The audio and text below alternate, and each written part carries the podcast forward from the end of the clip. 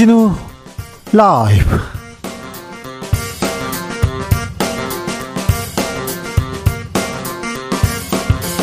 (2023년 8월 15일) 화요일입니다. 안녕하십니까. 주진우입니다. 오늘은 제 78주년 광복절입니다. 윤석열 대통령 오늘 경축사에서 공, 공산 전체주의 반국가 세력들이 활개치고 있다고 했습니다 과거사와 반성과 위안부 문제에 대한 언급은 없었는데요. 일본군 위안부 피해자인 이용수 할머니는 광복절 경축사 어떻게 들으셨을까요? 직접 들어봅니다.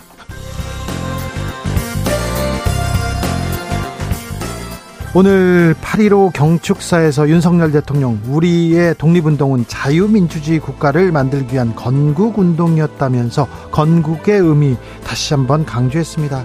왜 보수는 건국이라는 단어에 이렇게 몰두하는 걸까요? 황기철 전 국가보훈처장과 이야기 나눠봅니다. 국민의힘 전당대회 과정에서 강승규 대통령실 시민사회 수석이 강신업 나오면 김건희 소환된다 그러면서 출마하지 말라 이렇게 요청했다는 목소리가 나왔습니다. 대통령실 당무 개입했다는 의혹 또 한 번 불거졌는데요. 강승규 수석 왜 이런 얘기를 했는지 출마하지 말라고 지목된 강신업 변호사에게 직접 들어봅니다. 나비처럼 날아 벌처럼 쏜다. 여기는 주진우 라이브입니다. 오늘도 자중자의 겸손하고 진정성 있게 여러분과 함께 하겠습니다. 오늘은 광복절입니다. 태극기를 달면서 광복절의 의미 새겼다 이런 분들 있었는데요. 태극기 보면 가끔 가슴이 뭉클할 때도 있어요. 네. 국기에 대한 경례 의뢰하라고 했을 땐 전 좀 잘 이해가 안 된다 이렇게 이게 생각할 때도 있었는데요. 뭐 외국에서 갑자기 태극기 보고 뭉클했다. 축구장에서 휘날리는 태극기 보고 어, 공항에서 만난 태극기 보고 이런 생각이 있었다. 이런 경험이 있었다. 이런 태극기와 관련된 얘기 한번 들어보겠습니다. 우리 국가에 대한 의미도 좀 되새겨 보겠습니다. 8.15 어, 경축사도 어떻게 들었는지도 한번 들어보겠습니다. 샵 9730 짧은 문자 50원 긴 문자는 100원이고요. 콩으로 보내시면 무료입니다. 그럼 주진우 라이브 시작합니다.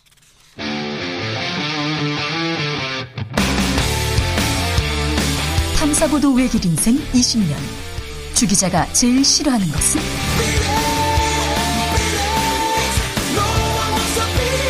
이 세상에서 비리와 부리가 사라지는 그날까지. 오늘도 흔들림 없이 주진우 라이브와 함께.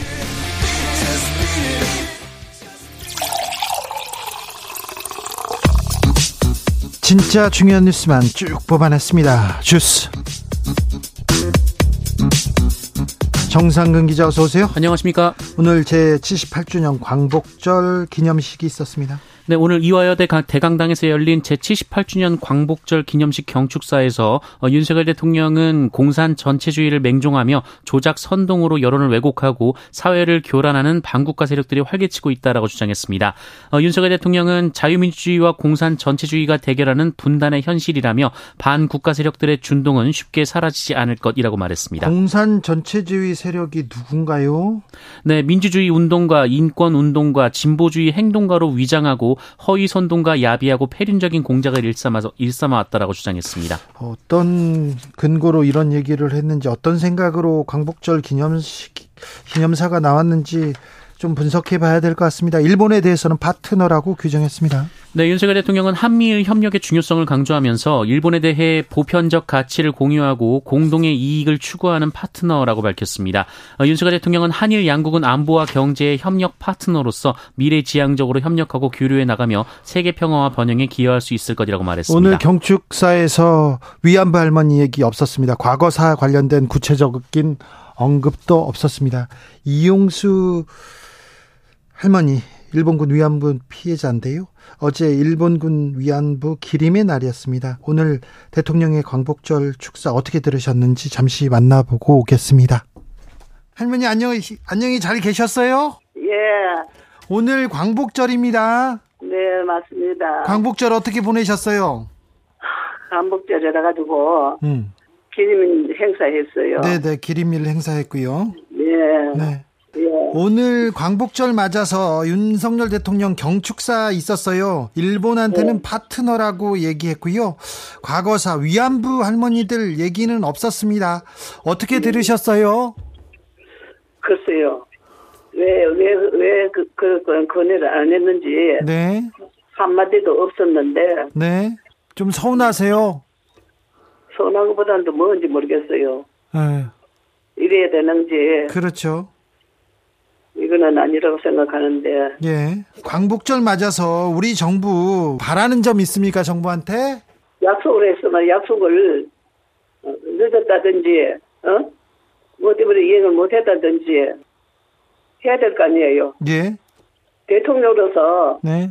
한마디도 없어요. 윤석열 대통령이 대통령 되기 전에는 할머니하고 약속했죠. 예, 대통령이 안 돼도 네. 얘기를 한다 했어요. 위안부 문제는 예, 다 그, 공약했어요. 근데 대통령 되고는 한마디 없습니까? 한마디도 없어요. 자, 일본은 어떻게 해야 됩니까? 지금이라도. 오늘 같은 날 78년 네. 오늘을 한마디라도 해야 되는데 안 하는 거는 예. 참 마음이 네. 착잡합니다. 네. 광복절인데 할머니 마음이 착착, 착잡하시네요. 아이고, 말도 못하게요. 말도 못하게. 이거는 네. 절대로 네. 일본을 용서할 수 없고 예. 국제사법재판소로 네. 끝까지 간다고 얘기했습니다. 예, 예. 윤석열 대통령한테 한마디 하세요. 할머니. 대통령, 대통령, 윤석열 대통령님 지금 상당하고 있잖아요. 예, 예. 예? 예. 그런데 제가 또 그런 얘기를 하려고 하니까. 예. 외교부. 예. 장관한테. 장관님, 예. 예. 외교부 장관 박진 장관님한테. 예. 얘기를 하겠습니다. 네. 박진 장관님도 부인하고 나서 아무도 못 만났어요. 그랬어요? 못 만났, 예, 못 만났고 한데 박진 장관님이 책임지고 예. 국제사법재판소로 가서 예. 완전한 해결을 지으면 네. 일본이 분명히 생각해야 됩니다. 범죄 국가로 남지 말고 예. 국제사법재판소로 가서 예. 어떠한 결론을 그것을 재판이 나오도록 해도 저는 살기 받겠습니다. 알겠습니다. 할머니 건강하시고요. 예, 감사합니다. 오늘, 오늘 말씀 감사합니다. 감사합니다. 이용수 할머니였습니다. 광복절 경축사에 대해서 야권은 비판했습니다. 네, 민주당은 오늘 윤석열 대통령의 경축사에 대해 극우 유튜버나 아스팔트 우파 같은 독백이라고 비판했습니다. 기시다 일본 총리는 반성 없었습니다. 전범을 추모하는 야스쿠니 신사에 공물을 보냈습니다. 네, 기시다 후미오 일본 총리와 내각 강요, 국회의원들이 대거 야스쿠니 신사에 공물을 내거나 참배했습니다. 우리 정부는 어떻게 얘기했습니까? 어, 외교부는 대변인 논평을 통해 일본의 과거 침략 전쟁을 미화하고 전쟁 범죄자를 합사한 야스쿠니 신사에 일본 정부와 의회에 책임 있는 지도자들이 공물료를 복납하거나 참배를 되풀이한 데 대해 깊은 실망과 유감을 표한다라고 밝혔습니다. 과거에 대한 반성의 목소리도 없어요. 한번 그런 자성의 목소리도 없습니다. 점점 줄어듭니다. 일본. 일본은 어디로 가는 걸까요? 윤석열 대통령의 부친 윤기중 교수가 별세했습니다. 네, 윤석열 대통령 부친 윤기중 면, 연세대 명예교수가 오늘 별세했다고 대통령실이 밝혔습니다. 윤석열 대통령은 광복절 경축식을 마친 뒤 부친이 입원해 있던 병원으로 가서 고인의 임종을 지켰다고 합니다. 어, 대통령실은 국정문백이 없도록 장례를 가족장으로 치른다라고 밝혔고요. 3일 가족장으로 장이 치러질 예정이라고 밝혔습니다. 박근혜 전 대통령이 박정희 전 대통령 생가를 방문했습니다. 네, 박근혜 전 대통령은 오늘 오전 경북 구미시 박정희 전 대통령 생가를 방문했습니다. 대구 팔공산 동화사를 방문한 지 4개월 만에 이뤄진 공개 외출이었습니다. 어, 박근혜 전 대통령은 생가 입구에 모인 지지자들에게 말을 건네거나 다가가 악수하는 등 적극적인 모습을 보였습니다. 앞으로 재래시장도 방문하고 활동하겠다 이런 메시지를 냈는데요. 음, 총선에 영향을 행사하는 걸까요? 아, 이 문제도 좀 분석해 보겠습니다. 김태우 전 강서구청장 사면을 조국 전 법무부 장관이 비판했습니다. 네, 조국 전 법무부 장관은 당사자로서 입장을 표명하지 않을 수 없다라며 이번 사면은 법치의 사유화라고 주장했습니다. 어, 조국 전 장관은 김태우 정구청장은 특감반 근무 시절 과학기술부 5급 자리에 자신을 셀프 지원했고 스폰서 업자에 대한 경찰 수사 상황을 확인하려다가 적발돼서 검찰에서 징계를 받았다라고 지적했습니다. 어, 그러면서 법원은 그가 공익 신고자가 아님을 분명히 밝혔다라고 주장했습니다. 김태우 전 구청장 또 한마디 했네요. 김태우 전 구청장은 도둑놈을 잡으려고 신고했더니 도둑놈이 신고자 보고 나쁜 놈이라 한다라며 하면서 후한무치라고 주장했습니다. 어, 김태우 네. 이동관 방송통신위원장 후보자 문건이 계속 나오고 있네요. 네, 이동관 후보자가 청와대 대변인으로 근무하던 지난 2009년 작성된 이 대통령 서면 보고서에 이 정권의 협조적인 언론인을 분류해서 관리한 것으로 보이는 정황이 있었다고 KBS가 보도했습니다. 네. 어, 이에 따르면 한 석간지 사장에 대해서는 VIP에 대해 우호적 스탠스로 기획 기사 및 사설 보도 협조 요청에 적극 호응해 왔다라는 내용이 있었다고 합니다. 네. 어, 구체적인 보도 협조 사례 중에는 용산 참사 당시 이 철거민의 폭력 대응에 초점을 맞춘 기사 등이 포함됐다고 합니다. 또한 언론사 내부 동향이나 언론인의 정치 성향을 파악해서 따로 관리해온 정황도 확인됐는데요. 네. 어, 이동관 후보자는 문건의 작성을 지시하거나 보고받은 바 없다라고 밝혔습니다. 그런데 이동관 후보자 분신 노동자 모독한 기자 소송을 도와준 흔적도 나왔고요. 또 친정부적인 기자한테는 뭐 대통령한테 전화해야 된다, 격려해야 된다 이런 그런 문건도 나왔습니다. 문건이 너무 많아서요.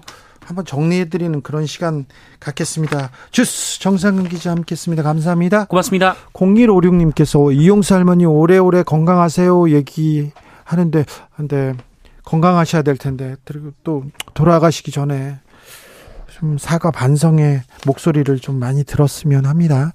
오늘 광복절인데요.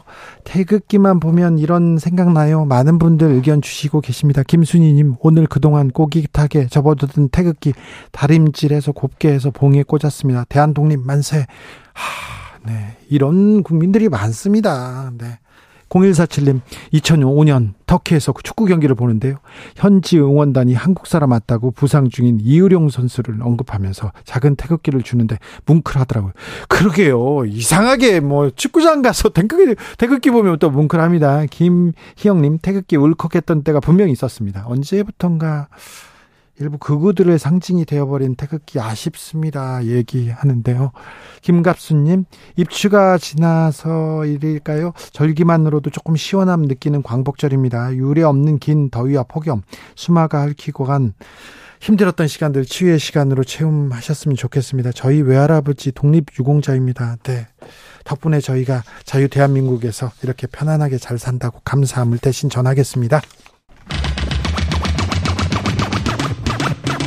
주진우 라이브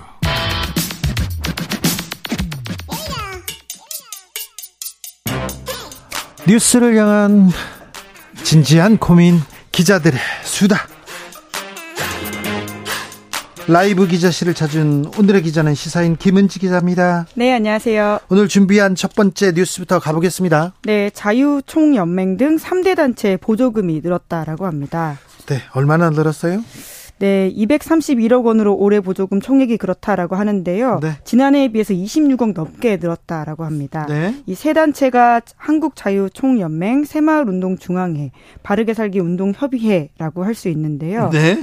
예, 특히 새마을운동중앙회 같은 경우에는 제출하지 않은 지부 지회 보조금이 있어서요. 예. 실제로는 더 많을 것이다 이런 분석이 나오고 있습니다. 네. 이세 단체의 보조금은 역대 정부 중 최고치를 경신할 것으로 보인다라고 경향신문이 보도하고 있는데 윤석열 정부 들어가지고 보수 단체 이름이 좀 많이 나옵니다. 대통령이 직접 가기도 하고 지원도 늘어났네요. 네, 그렇습니다. 윤석열 정부 들어서 지원이 집중됐기 때문에 보조금이 증가했다 이런 분석이 나오고 있는데요. 네. 말씀처럼 윤 대통령은 현직 대통령으로서는 24년 만에 처음으로 자유총연맹 창립 기념행사에 참석했고요. 김건희 여사도 새마을운동 뭐 이렇게 굉장히 강조하고 있는 상황이긴 하죠. 그렇죠. 네, 그 지난해 윤석열 대통령이 새마을 지도자와의 오찬을 하면 하면서 공동체 의식 회복 이런 것들 굉장히 강조하면서 자신의 정치적 비전과 일치한다라고 밝힌 바도 있고요. 새마을 운동 정신하고 정치적 비전이라 이게 70년대 외치던 건데 정치 지금 아, 정신이 밀치한다. 네, 네, 본인은 공동체 의식 회복이라는 가치를 이제 일치한다 이렇게 밝혔고요. 예? 뿐만 아니라 김건희 여사도 말씀처럼 새마을 운동에 관심을 표한 바가 있는데요.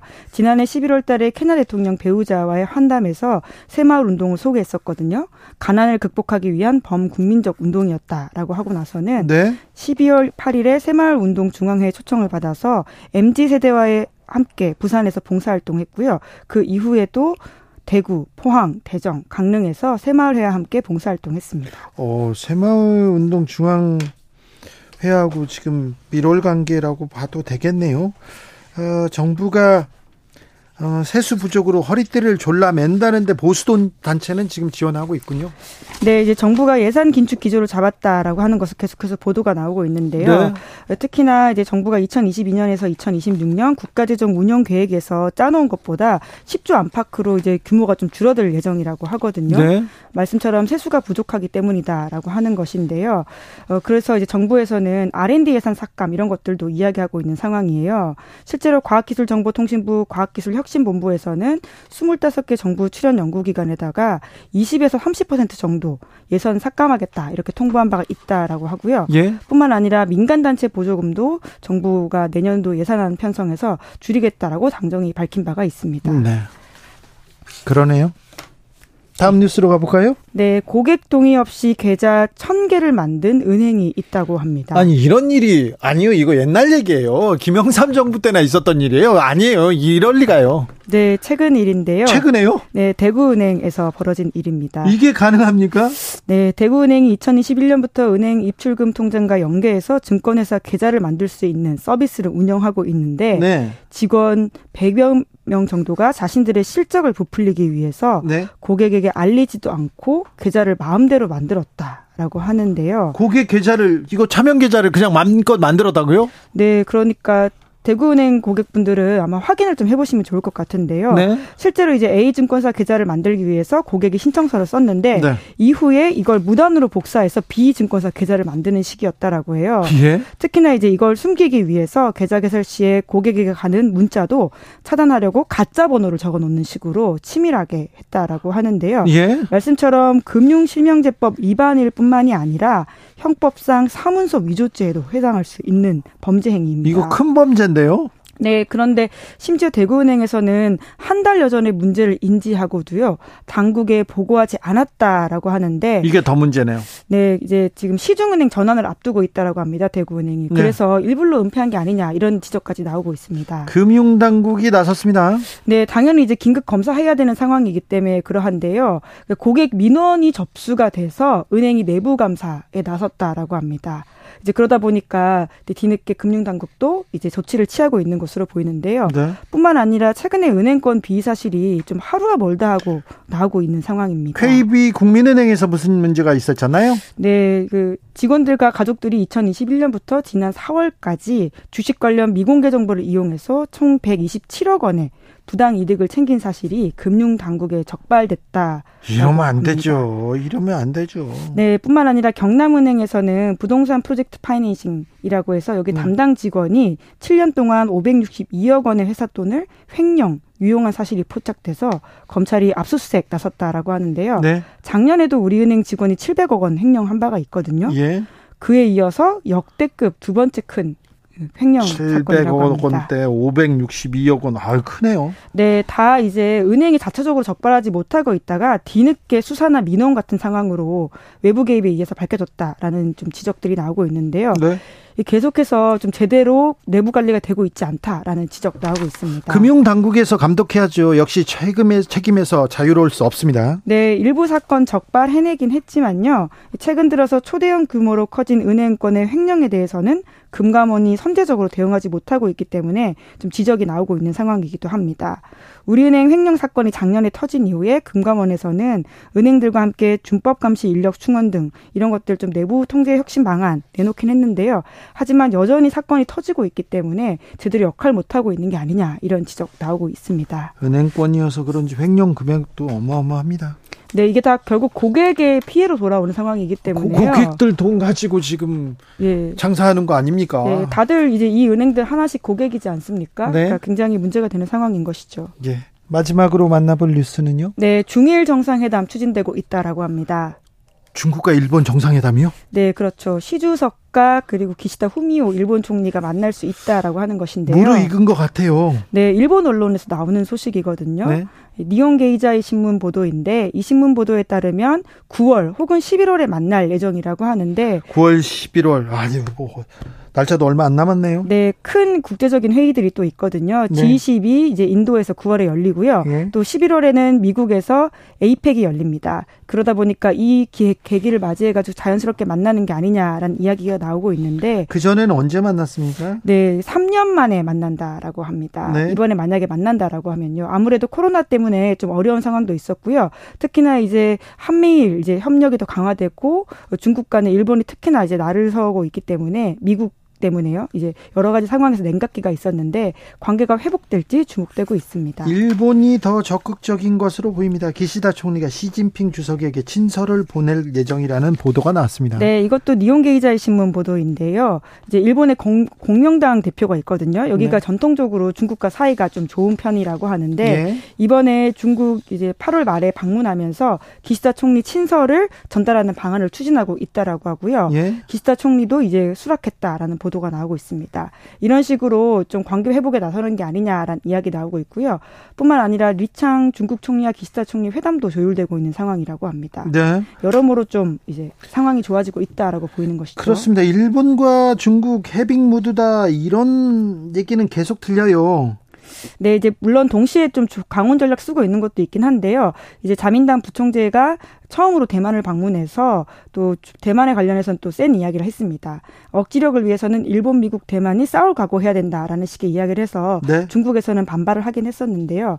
그럼에도 불구하고 중국이 이 강원 전략을 어떤 식으로 받아들일지는 좀 기추가 주목되고 있습니다. 자, 한쪽에서는 강경책, 한쪽에서는 온건책 그리고 계속 달래면서 중국과 일본은 좀 가까워지려고 하는 것 같습니다. 아, 한미일 동맹 한국만 맨 앞에 서 있다가 지금 중국과의 관계는 어떻게 되나 물론 유커들이 돌아온다는 이런 좋은 소식도 있는데 한중 관계는 어떻게 되는 겁니까? 네, 윤 대통령과 시 주석도 지난해 11월 인도네시아에서 열렸던 G20 정상회의에서 처음으로 만났었거든요. 예. 이제 그런데 이제 올해는 이게 딱히 한중 관계가 좋지 않았던 상황들이 꽤 있었습니다. 네. 되돌려 보시면 이제 윤 대통령이 외신 인터뷰에서 대만 관련된 발언을 한 것에 대해서 중국이, 중국이 막 화냈죠. 네, 반발을 한 바가 있고요. 또 이제 싱하이밍 이제 대사가 내정 간섭 논란 등을 이어지면서 네. 한중 간에 좀 경색이 있었습니다. 네, 좋지 않았는데요. 네. 하지만 최근에는 좀 분위기가 바뀐 것 같다라는 예. 보도가 나오고 있습니다. 지난 7월에 최용삼 당시 외교부 차관보가 중국 방문했었고요. 네. 뿐만 아니라 박진 외교부 장관도 최근에 왕이 중국 중국 주임을 만나가지고 네. 아무래도 또 한중 관계도 조금 풀리는 게 아니냐 이런 예측이 나오고 있습니다. 18일 날 한미일 정상회담 있습니다. 시지 시진핑 중국 국가주석하고도 정상회담 빨리 했으면 좋겠어요. 중국과의 관계도 조금 해빙 무드로 넘어가서 아, 한중 관계가 조금 더 돈독해졌으면 합니다. 그래야 우리가 무역, 경제 조금 훈풍 불 수 있지 않을까요? 시사인 김은지 기자와 함께했습니다. 감사합니다. 네, 고맙습니다. 교통정보센터 다녀올게요. 김민혜 씨.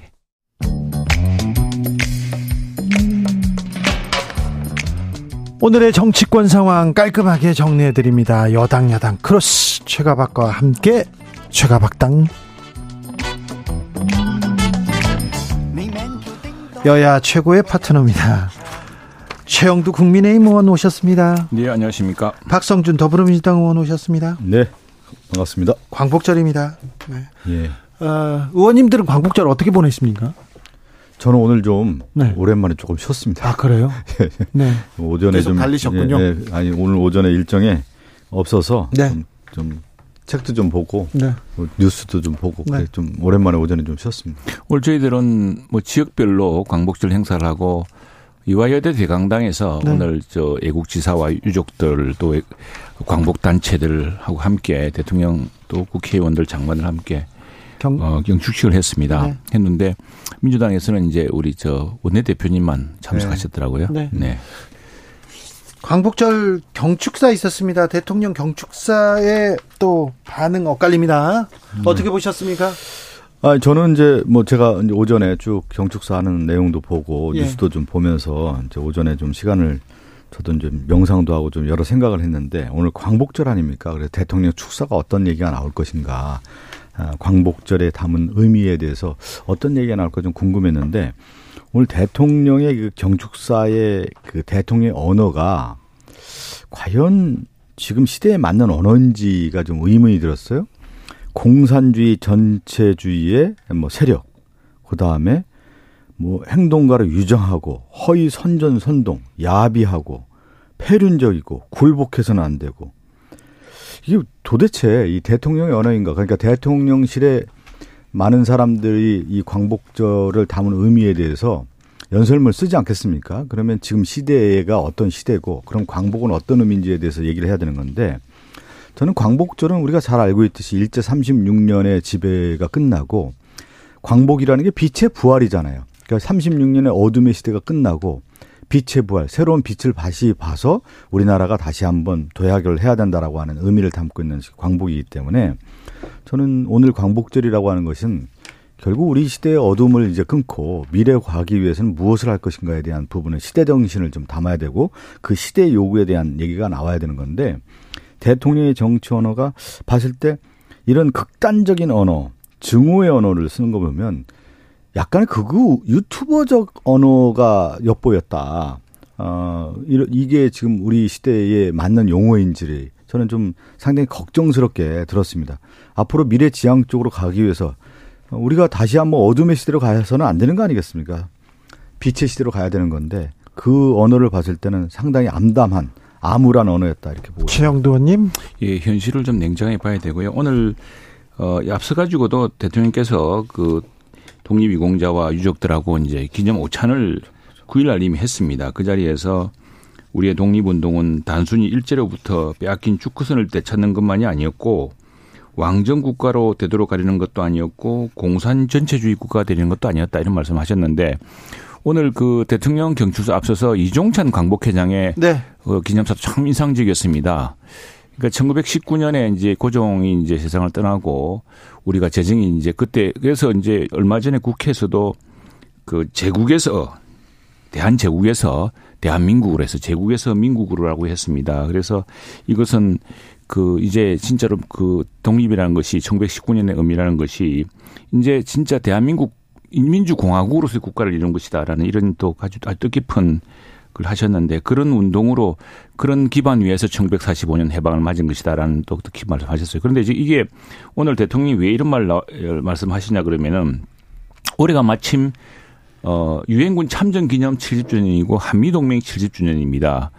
우리가 광복을 맞은 지 불과 4년 만에 어, 해방을 맞은 불과 5년 만에 당시에 소련의 뒷, 소련 침 뒷받침으로 또 중국의 협력으로 해서 그 북한 김일성의 남침을 당하고 거의 뭐 나라가 초토화되지 않았습니까? 그렇게 해서 만든 나라고 그 나라인데 지금 뭐 북한의 그런 그 핵 무력이라든가 강화되고 있을 뿐 아니라 이 종전의 그 공산당의 전술이라는 통일 전선서 전술 같은 것도 부단히 계속 되고 있습니다. 최근에 국가위반법 상한 사건을 좀 보면은 좀 심각한 사안도 있고 그래서 이 문제는 또 새로운 국제 질서라든가 냉엄해진 질서에서 우리가 분명히 해야 될 기초에 대해서 네. 예, 분명하게 하고 또 특별히 네, 저도 어, 동맹 70주년과 유엔군 참전 70주년 우리가 무엇으로부터 우리나라를 지키려고 했던가를 한 번 더 강조한 내용이라고 생각합니다. 뭐 지금 이제 국제 질서에 대한 얘기를 했는데 제가 처음 얘기했잖아요. 일제 36년 지나고 나서 1945년에 이제 광복이 되면서 아, 이제 빛의 부활이 됐고 그러면서 어, 지금 이제 공산주의라는 얘기를 썼는데 어떻게 됐습니까? 그 당시에 공산주의라고 하는 소련과 미국이라고 하는 자본주의 체제를 선택, 강대국에 의한 선택의 시대가 온 거죠. 체제 선택. 그리고 나서 그 체제 선택의 경, 체제 선택이 불안전한 체제 선택에 의해서 전쟁, 한국 전쟁이 일어났고 그것이 국내전뿐만 아니라 국제전까지 번진 거 아니겠습니까?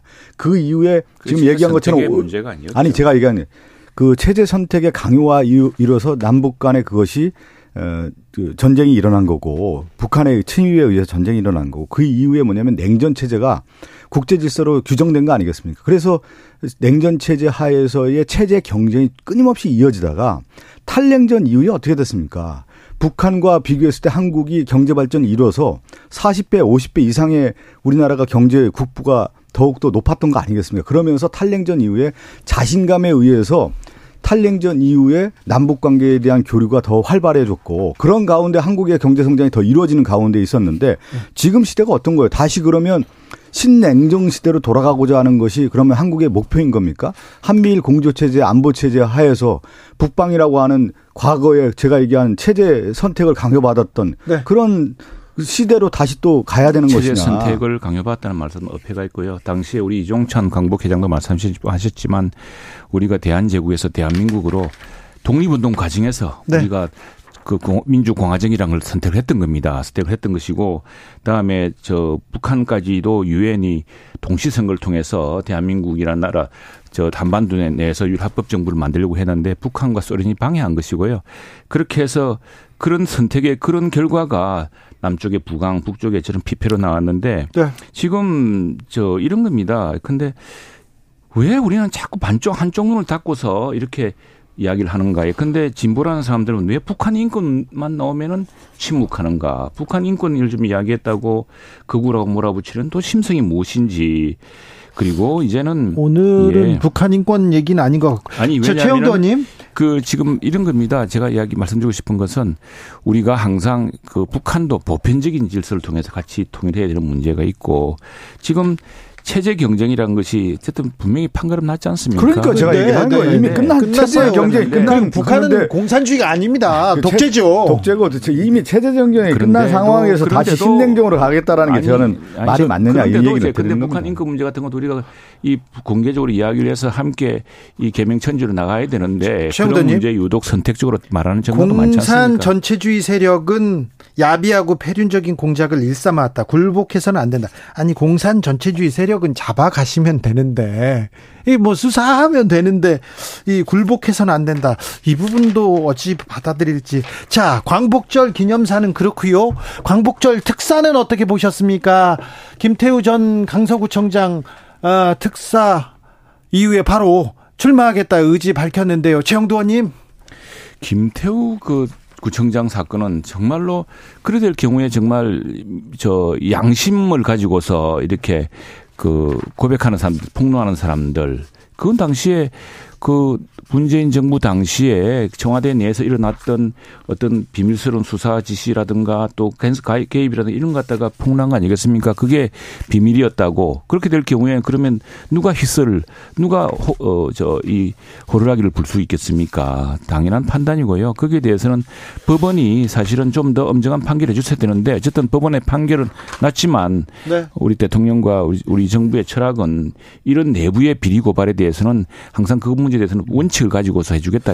원칙을 가지고서 이 사람이 무슨 부정을 저질렀습니까? 오히려 부정한 권력, 무언가를 감추려는 권력을 폭로했던 것인데 그 폭로한 사람을 징벌 하고 계속 가두게 된다면 그, 그 나라가 이런 부정 비리에 대해서 과감하게 폭로한 사람을 보호할 수 있겠습니까? 저는 이제 그 어, 대통령의 사면에 대한 뭐 광복절 사면에 대한 총체적인 얘기를 먼저 해야 될 것 같아요. 사면의 취지가 뭡니까? 지금 대통령도 얘기했지만 사회 통합과 경제 살리기인데 그러면 이번 사면이 사회 통합을 이뤘고 경제 살리기에 촉매제가 되는 겁니까? 어, 오히려 이번 사면이 법주주의 근간을 흔들 수 있는 문제가 아, 포함되어 있는 것이죠. 상당히 위험한 지금 어, 이 사면을 했다라고 볼 수가 있는데 첫 번째는 경제인 사면과 관련해서도 수천억 원의 배임 횡령범들에 대해서 경제 해악을 끼쳤던 악질적인 경제 사범에 대해서 사면권을 줬다라는 부분이 문제가 있는 거고요. 지금 저 최영두 의원님 김태우 전 강서구청장 얘기를 했는데 이 김태우 강서구청장은 대법원 판결이 3개월도 안 됐어요. 근데 잉크도 마르기 전에 사면권을 활용해서 대법원의 판결을 부정하고 있는데 누가 김태우 전 구청장이 아무런 문제가 없다고 합니까?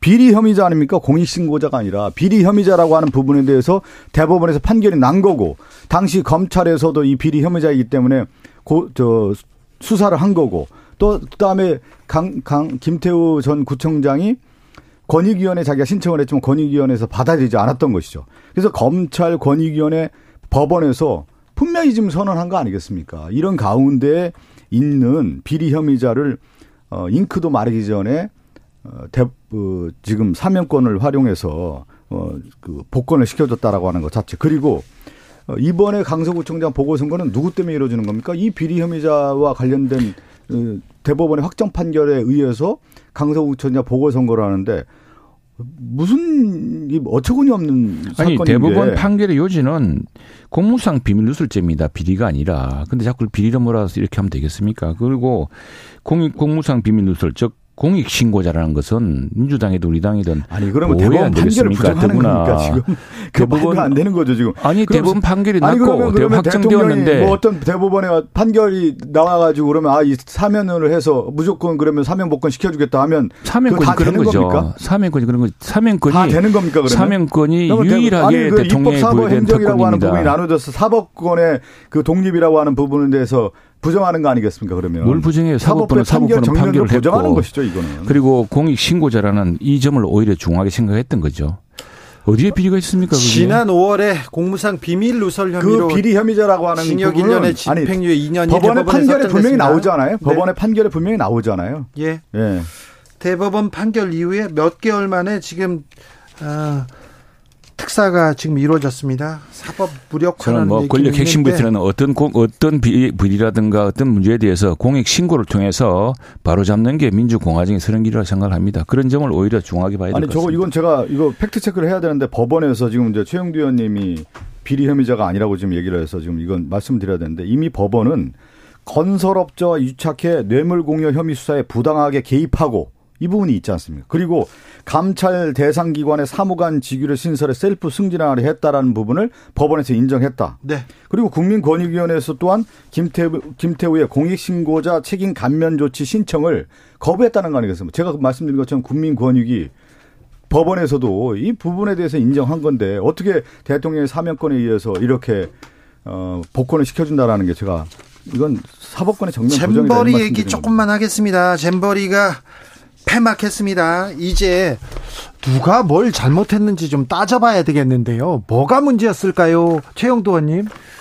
이제 잼버리는 크게 보자면 이제 그동안에는 우리가 어제 지난주에도 우리 박 어, 의원님이랑 이 문제에서 뭐 하다가 우리 서로가 일단 이거는 유종의 미를 거두자라고 네, 이제 네. 잘 끝내보자 이제는 정말 제대로 따져봐야죠. 네. 제대로 따져봐야 되고 지난 몇 년 동안 잼버리 준비 과정에서 어떻게 이런 일이 생겼는지 지금 우리가 잼버리를 지난번 해봤습니다. 강원도 고성에서도 해봤고 무난히, 무난히 잘했어요. 예, 그리고 또 우리가 이거보다 더 큰 올림픽 다음에 월드 저 월드컵도 해봤고 근데 그것들이 다 보면요 국가가지만 국가는 유치를 하고 나면은 그 다음부터는 지방자치단체가 주로 합니다. 근데 우리 저 서울 올림픽입니다. 올림픽도 다음에 지금 부산 엑스포도 부산 엑스포고요. 강원도 고성 잼버리였습니다. 말하자면은. 그동안 우리 중앙정부가 함께 유치해서 다음에 지방자치단체로 가면은 지방자치 빈틈없이 준비하고 여기에 해야 되는데 저는 이 과정이 이해도 할 수 없는 게 원래는 이게 이제 저 잼불이 유치되고 난 다음에 저 유치구 유치 지역 단체 다음에 스카우트 중심으로 가야 되는데 네. 여기에 웬 무슨 여성부 장관이 저 논문 문제점도 끼어들고 왜 이렇게 많은 사람들이 공동 주체가 돼 가지고 이렇게 사공을 갔는지 그렇다면 이제 물론 특별법에 의해서 여가부 장관이 이 위원장을 맡기로 돼 있는데요. 그런데 그 전에 고성잼부리 때도 했습니까? 그러면은 이번에 특별법이 제정됐습니다. 그래서 지금 네. 보니까 그래서 결국에는 그 여가부라는 것은 이번 여가부도 별로 그 책임도 못 지고 결국 혜점을 다 보이지 않았습니까? 네. 사공이 많아서 사공이 많아서 산으로 가는데 아니 그리고 또 하나 모든 사업에 보면은 사업비라는 것이 그 크게 경상비하고 정말 사업 목적비가 구성돼야 되는데 이 돈을 다 어디에 쓰느냐? 그러게요. 그런 문제가 철저히 가려져야 되고요. 네. 그리고 왜 이렇게 지금 여러 문제 제기되지 있지 않습니까? 저는 새만금이라는데 원래 박근혜 정부 때 이제 고성과 이저점저 새만금이 경합할 때 전북에 새로운 기회를 주기 위해서 또 새마을 관측지가 오래되지 않았습니까? 그런데 요번에 보니까 이번에 잼버리 한 데는 이전에 관측해 놓았던 것이 아니고 그래서 좀 디반이 다져지고 풀도 있고 그늘도 있는 그런 곳이 아니라 새롭고 잼버리를 위해서 뻘을 가둬 가지고 여기 뻘창을 만들어 놓았으니 세상에 이렇게 기가 막힌 일이 어디 있습니까? 아니 좀 아, 저는 윤석열 정권 들어서서 뭐 잘못이 있으면 누가 한 번이라도 인정한 적 있어요? 아니 잘못하면 인정하고 뭘 고칠 것인지에 대한 얘기를 해야 되는 건데 하나도 잘못이 없다는 거예요. 문제가 일어나면 예를 들면 이태원 참사 일어났을 때 책임이 없어요. 그래서 지금 오송 지하차도 폭우가 내려서 그 수많은 사람이 죽었을 때 또 책임을 지는 사람이 없어요. 누가 책임지는 거예요? 지금 잼버리에 대해서도 그러면 중앙정부는 책임이 하나도 없는 겁니까? 예산과 관련된 중앙정부의 집행 내역을 보면 지방자치단체보다 훨씬 많은 거 아니겠습니까? 그리고 또 하나, 이 관련된 잼버리에 대해서 그동안에 그러면 어떤 사람, 모든 사람들이 지적한, 언론에서도 지적을 했고, 우리 국회의원들도 지적을 해서 잼버리 준비 잘 되고 있느냐. 중앙정부가 책임지고 잘 해라. 이 부분에 대한 지적을 했는데 어떻게 얘기했냐면 2022년 10월에 김현숙 장관 잘하고 있다. 문제 없다. 그리고 2023년 5월에 잼버리 전에 한덕수 총리에게 질의를 했어요. 자신 있다. 꼼꼼히 잘 챙기고 있다. 이렇게 얘기했는데 어떻게 된 꼼꼼히 챙겼습니까? 이번 문제를 봤을 때 저는 처음 출발부터 이 저는 인정을 좀 했으면 좋겠어요. 모든 책임이 없다라고 하는 거. 그래서 지금 윤석열 정권의 산무 정권이라고 하는 거 아니겠어요? 무능, 무책임, 무대책 정권 아니겠어요, 지금. 아니 그 모든 책임을 왜 다 그냥 아 지방자치단체에 있다. 전 정권 그럼 전 정권에 있다. 그러면 윤석열 정권은 지금 1년 3개월 동안 어떤 일을 한 겁니까? 아무것도 안 한 겁니까? 그럼 잼버리를 잘 했으면 윤석열 정권이 잘 치는 겁니까? 그럼 전 정부가 잘했다라고 얘기할 겁니까? 이렇게 해서는 안 된다. 그랬을 아, 때 문제 해결이 전혀 되지 않는다. 자, 이렇게 이런 겁니다. 근데 자, 이제 우리가 지방 자치를 한 지 얼마 됐습니까? 그러면 총리가 뭐 뭐 사건건 다 간섭해야겠습니까? 그리고 뭐 여가부 장관이 뭘 알겠습니까? 조금 숫자도 몇 명 안 되는 작은 부처에서 난 거기에 네. 이큰 국제 행사에 끼어들었던 것 자체가 지난 정부 때 넌센스라 생각을 하는데 책임도 질 수 없으면서 그렇다면은 이 사업을 책임지는 아니 그러면 스카우트 그래 보십시오. 지금 왜 이런 이야기 나냐면은 전북 민주노총하고 이런 쪽에서 벌써 지적하고 있지 않습니까? 그쪽에서도 이 사업이 전북 지자체 내에서 이렇게 해서는 안 된다는 지적이 있었던 거예요. 그렇다면은 지방 자치는 뭐 자치는 뭡니까? 자치는? 자치는 그냥 그 어려울 때는 다 떠미는 게 자치입니까? 그러면은 그 중앙 정부에서 새만 생각문 새만금을 정하면 새만금 테두리 내둬야 되는데 새만금을 어디에 하세요? 어떻게 하십시오? 이미 기반이 굳어지고 좀 그늘이 있는 곳 찾아라 이렇게 할 수 있습니까? 새만금 그때부터 새로 공사한다 그래가지고 뭘 공항 진다고 이렇게 하니까 지방자치의 일을 얼마나 일리다 간이할 수 있겠습니까? 네. 그래서 그 문제를 이번에 지방자치와 중앙정부의 책임을 분명히 네. 나눠서 해야 되고요. 딱 예상이 됐었어요. 아이고. 어떻게 예상이 됐냐면 이번에 잼버리 사태가 우리나라의 이제 품격이 떨어지고 국제적인 망신이 되기 때문에 아마 딱 예상이 됐어요. 아, 이번 끝나고 나면 또 감사원에서 감사하고 책임 떠넘기게 하겠구나. 그리고 그 이전에 이미 전 정권 감사원 감사를 철저히 해야죠. 철저히 해야죠. 사업비가 국정조사도 그 당연히 해야 되는 거고 국가가 예산을 해준 게 예산 집행이 지금 몇십 프로가 안 됐다는 게 말이 되는 소리입니까? 이 부분은 분명히 책임 소재 가려야 되는 거고요. 그러니까 가립시다 그런. 아니, 중앙 정부에 있는 사람들이 이, 이 문제에 대해서 그럼 다 손 놓고 있었던 거예요? 아무것도 안 한 거예요? 그럼 이렇게 이, 이 사태가 벌어진 거에 대한 책임은 없는 겁니까? 그리고 이제 또 하나인데 네, 저는 이제 민주당이 부산 엑스포를 네. 부르고 내리고 정말로 같은 나라에서 정당이 이렇게 해서 되나 무슨 이런 걸 악담을 해도 유분수지 깜짝 놀랐는데 네. 부산 엑스포의 경우는 이렇지 않습니다. 부산시하고요. 다음에 엑스포 조직위원회가 얼마나 열심히 하고 있습니까? two top을 하고 있는 것이고. 근데 바로 이런 거버넌스 문제 내 보니까 네. 그게 핵심 같아요. 거버넌스 얘기하니까 이 얘기를 해야겠는데요. 새만금 잼버리 지원 특별법이 생겼습니다. 특별법이 생겨서 범정부 차원 조직으로 김현숙 여가부 장관 그리고 민주당 김윤덕 의원이 공동위원장을 맡다가요. 윤 윤석열 정부 들어서 이상민 행안부 장관, 박보균 문화체육부 장관, 강태선 스카우트 연맹 총재가 장관은 이분 장관이고 네. 그 전에 누구죠? 그 전에 그, 그 전에도 여가부 장관이 여가부 장관이 그때 법 만든 거죠. 그 법을 법을 누가 만들었습니까? 그, 래서 이것을 좀 더 체계적으로 하자라고 해서 특별법도 만들었던 거고 예산과 관련된 실질적인 집행은 중앙 정부가 거의 했던 거 아니겠습니까? 언론인 출신 네. 의원님들한테. 좀 물어볼게요. 좀, 음. 좀 제대로 한번 따져봅시다. 따져봐야죠. 예. 이게 이렇게 되면은 앞으로 지방정부의 책임은 지방정부 잘못하면 이것 때문에 그 지방으로 가져간 SOC 사업이 얼마나 많습니까? 네. 자, 근데 그 책임은 안 져요? 오늘 8.15인데요. 8.15 때는 광화문에서 어, 보수단체들이 다 모여가지고 이렇게 집회를 엽니다. 근데 네. 이렇게 지나가는데 문재인은 물러가라. 이런 그 지금 구호가 외쳐, 외쳐지고 있더라고요. 노래도 나오고 탄핵 세력 물러나라. 이렇게 얘기하는데, 네. 그 얘기가 왜 나오는 거예요? 아니 문재인 정부가 잘했어야 된다. 지금 자 왜 그런지 모르겠어요. 아니, 지금 정부가 윤석열 정권이고 윤석열 자. 정권이 잘해야 된다는 견제와 감시를 해야 되는 것이죠. 지금 이미 그래서 제, 저도 아이고, 뭐 민주당이지만 네, 정말 그말 한번 해볼게요. 자 문재인 정부 사람들이 그런 말 하면 안 됩니다. 문재인 정부는 물러난 대통령, 탄핵한 대통령, 벌써 물러난 지 5, 6년 되는 대통령을 막 온갖 일을 다 조사해 감옥 넣고 그러지 않았습니까? 그런데 정부 끝나면은 그 책임은 다 면책되는 겁니까? 그때 예, 철저히 따져야죠. 수사한 분이 누구예요? 윤석열 대통령 아닌가? 그 당시 검찰총장이 중앙수사부장 중앙 저 아니 그래서 했으니까 그분이 똑같은 척도를 하면서 똑같은 했죠. 척도를 하겠다는 거 아닙니까? 그래서 국 대통령 뽑아준 거고요. 네. 이전에 했던 것처럼 똑같이 지난 정부 수사한 거 아닙니까? 마지막으로 이거 있습니까? 물어볼게요. 의원님들 자 내년 총선 위기론이 나옵니다. 각 당에서 위기론 나옵니다. 폭망론도 나오고 그러는데 수도권 위기론 나오는데 이 부분에 대해서 어떻게 생각하십니까, 최영도 의원님?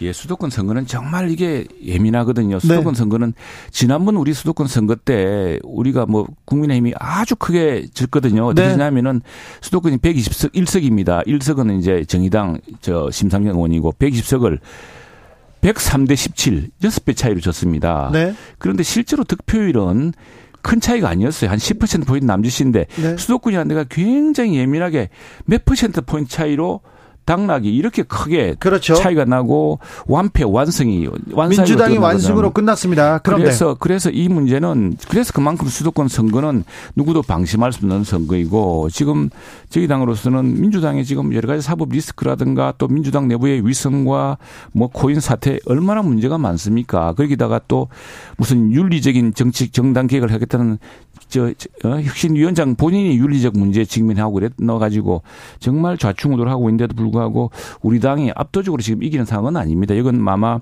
우리가 해결해야 될 여러 과거 정권에서 물려받은 문제 또 우리가 치로 개척해야 될 과제 이런 것들을 우리가 충실히 보여주지 않으면은 우리 당도 쉽지 않다라는 이 절박한 진짜 심정이 있는 것이죠. 그런데 그 민, 이제 민심의 바로미터는 뭐 정당에 대한 여러 이제 뭐 정치에 대한 국민들의 신뢰도도 분명히 있는데요. 저는 내년에 이제 경제적인 측면이 매우 강할 거라고 봐요. 어, 지금 가계 대출 문제, 또 부동산 PF 대출 문제가 이 중증적으로 상당히 어려움의 지경에 이르렀고 고물가 시대고 고환율 시대 이렇게 되면서 서민들이 굉장히 어려운 시대인데 우리나라 경제 성장률하고요 세계 경제 성장률을 비교했을 때 우리나라는 대체적으로 세계 경제 성장률보다 높았습니다.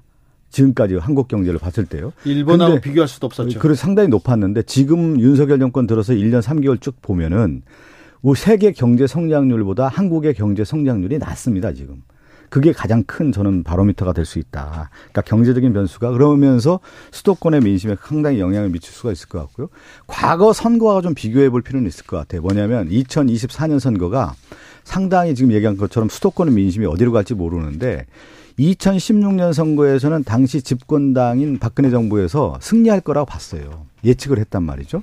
그래서 그 당시 김무성 대표 이런 분들이 180석, 200석 얘기했는데 실질적으로는 123석이 민주당이었고 122석이 당시 이제 집권당이었단 네. 말이에요. 네. 그러면서 이제 국회의장까지 이제 우리가 민주당이 가져왔던 계기가 됐던 거고 2012년도에 이명박 정부의 말기를 보면은 정권 심판론이 아, 앞서면서 야당이 승리할 거라고 봤어요. 그 당시 민주당이 승리할 거라고 봤는데 결과적으로는 뭐냐면 야당이 패배했단 말이죠. 그러니까 제 얘기는 내년 선거라고 하는 것은 결국은 여당 심판론, 윤석열 심판론이 매우 강할 거라고 예측은 되는데 그렇죠. 실제 민주당이 얼만큼 또 하느냐에 따라서 민심의 향배가 달라질 수 있는 문제인데 기준선이 또 기준선이 민주당. 이제 저는 제가 그래서 뭐냐면 내년에 가장 중요한 선거의 기준은 경제적인 측면이라고 하는 경제 실정이 가장 민심의 바로미터가 될 것이고 그 다음에 이제 얘기한 것처럼 이제 정치에 대한 어, 민주당에서도 긴장의 목소리가 좀 나오죠. 그렇죠. 더 긴장해야죠. 아 이건 긴장할 수밖에 없고 수도권 민심은 저는 또 수도권의 가장 중심 아닙니까? 제가 네. 중구니까요. 2009년에 언론인이셨죠. 기자하셨고 음, 예, 예. 네. 앵커 하셨고요. 그때 혹시 청와대한테 격려 전화 받고 그러셨습니까? 그런 적은 없죠. 그런 적은 없죠. 음. 예. 최영도 의원님? 음, 저는 뭐, 저 특판 할 때. 네. 저 대통령 만나서 네. 이한 인사라고. 아유, 그리고 그때 그리고 그건 취재할 때는 만나야죠. 예. 어, 저 이동관 대변인이 VIP 격려 전화해라 이렇게 하죠. 리스트 보니까 여러 사람들이 나오는데 의원님들은 안 계시더라고요. 그 사실입니까 그거? 아, 전화했답니까? 문건을 만들어 가지고 이번에 격려 대상 언론인 선정 보고했다. 이렇게. 예. 아마 이게 그 이번 정부도 문재인 정부도 이 문건이 별로 안 나올 텐데 이게 예전에 문건을 보니까요. 네. 근데 상당 부분 약간 헛방일 수가 있는데 청와대 일하는 사람이 많습니다. 많은데 예. 이게 이전에 문건으로 일하는 사람들이 많아요. 문건으로 무슨 공 세우는 것처럼 쓸데없는 일 써가지고 실제로 실행도 될 수도 없고 저는 황당한 제, 가알 때는 최영, 최영 의원님도 그런 하나도 쓰지 저 이명박 정부에서 또 이동관 지금 방통위원장 후보자 같이 일하지 않았어요? 아니 근데 지금 역사적 평가가 있잖아요. 이동관 후보자에 대해서 언론인들뿐만 아니라 이미 언론 정책 실패한 사람으로 다 알고 왜요? 있는데 우리 다시 지금 종편 네개 만들고 또 뉴스 채널을 해가지고 지금 얼마나 그 종편 네 군데서 콘텐츠가 좋습니까? 왜 그렇게 얘기하세요? 드라마도 성공하고 언론 장악의 장본인 이거 대명사라고 하는 분을 다시 이게 임명했다는 거 언론 장악 하겠다는 거 아니겠습니까? 뭐 왜 이렇게 무리수를 두는지 모르겠어요. 보는 눈에 따라 다르죠. 최영두 박성준 잘, 무리수를 잘, 잘, 잘 아시면서 감사합니다. 예.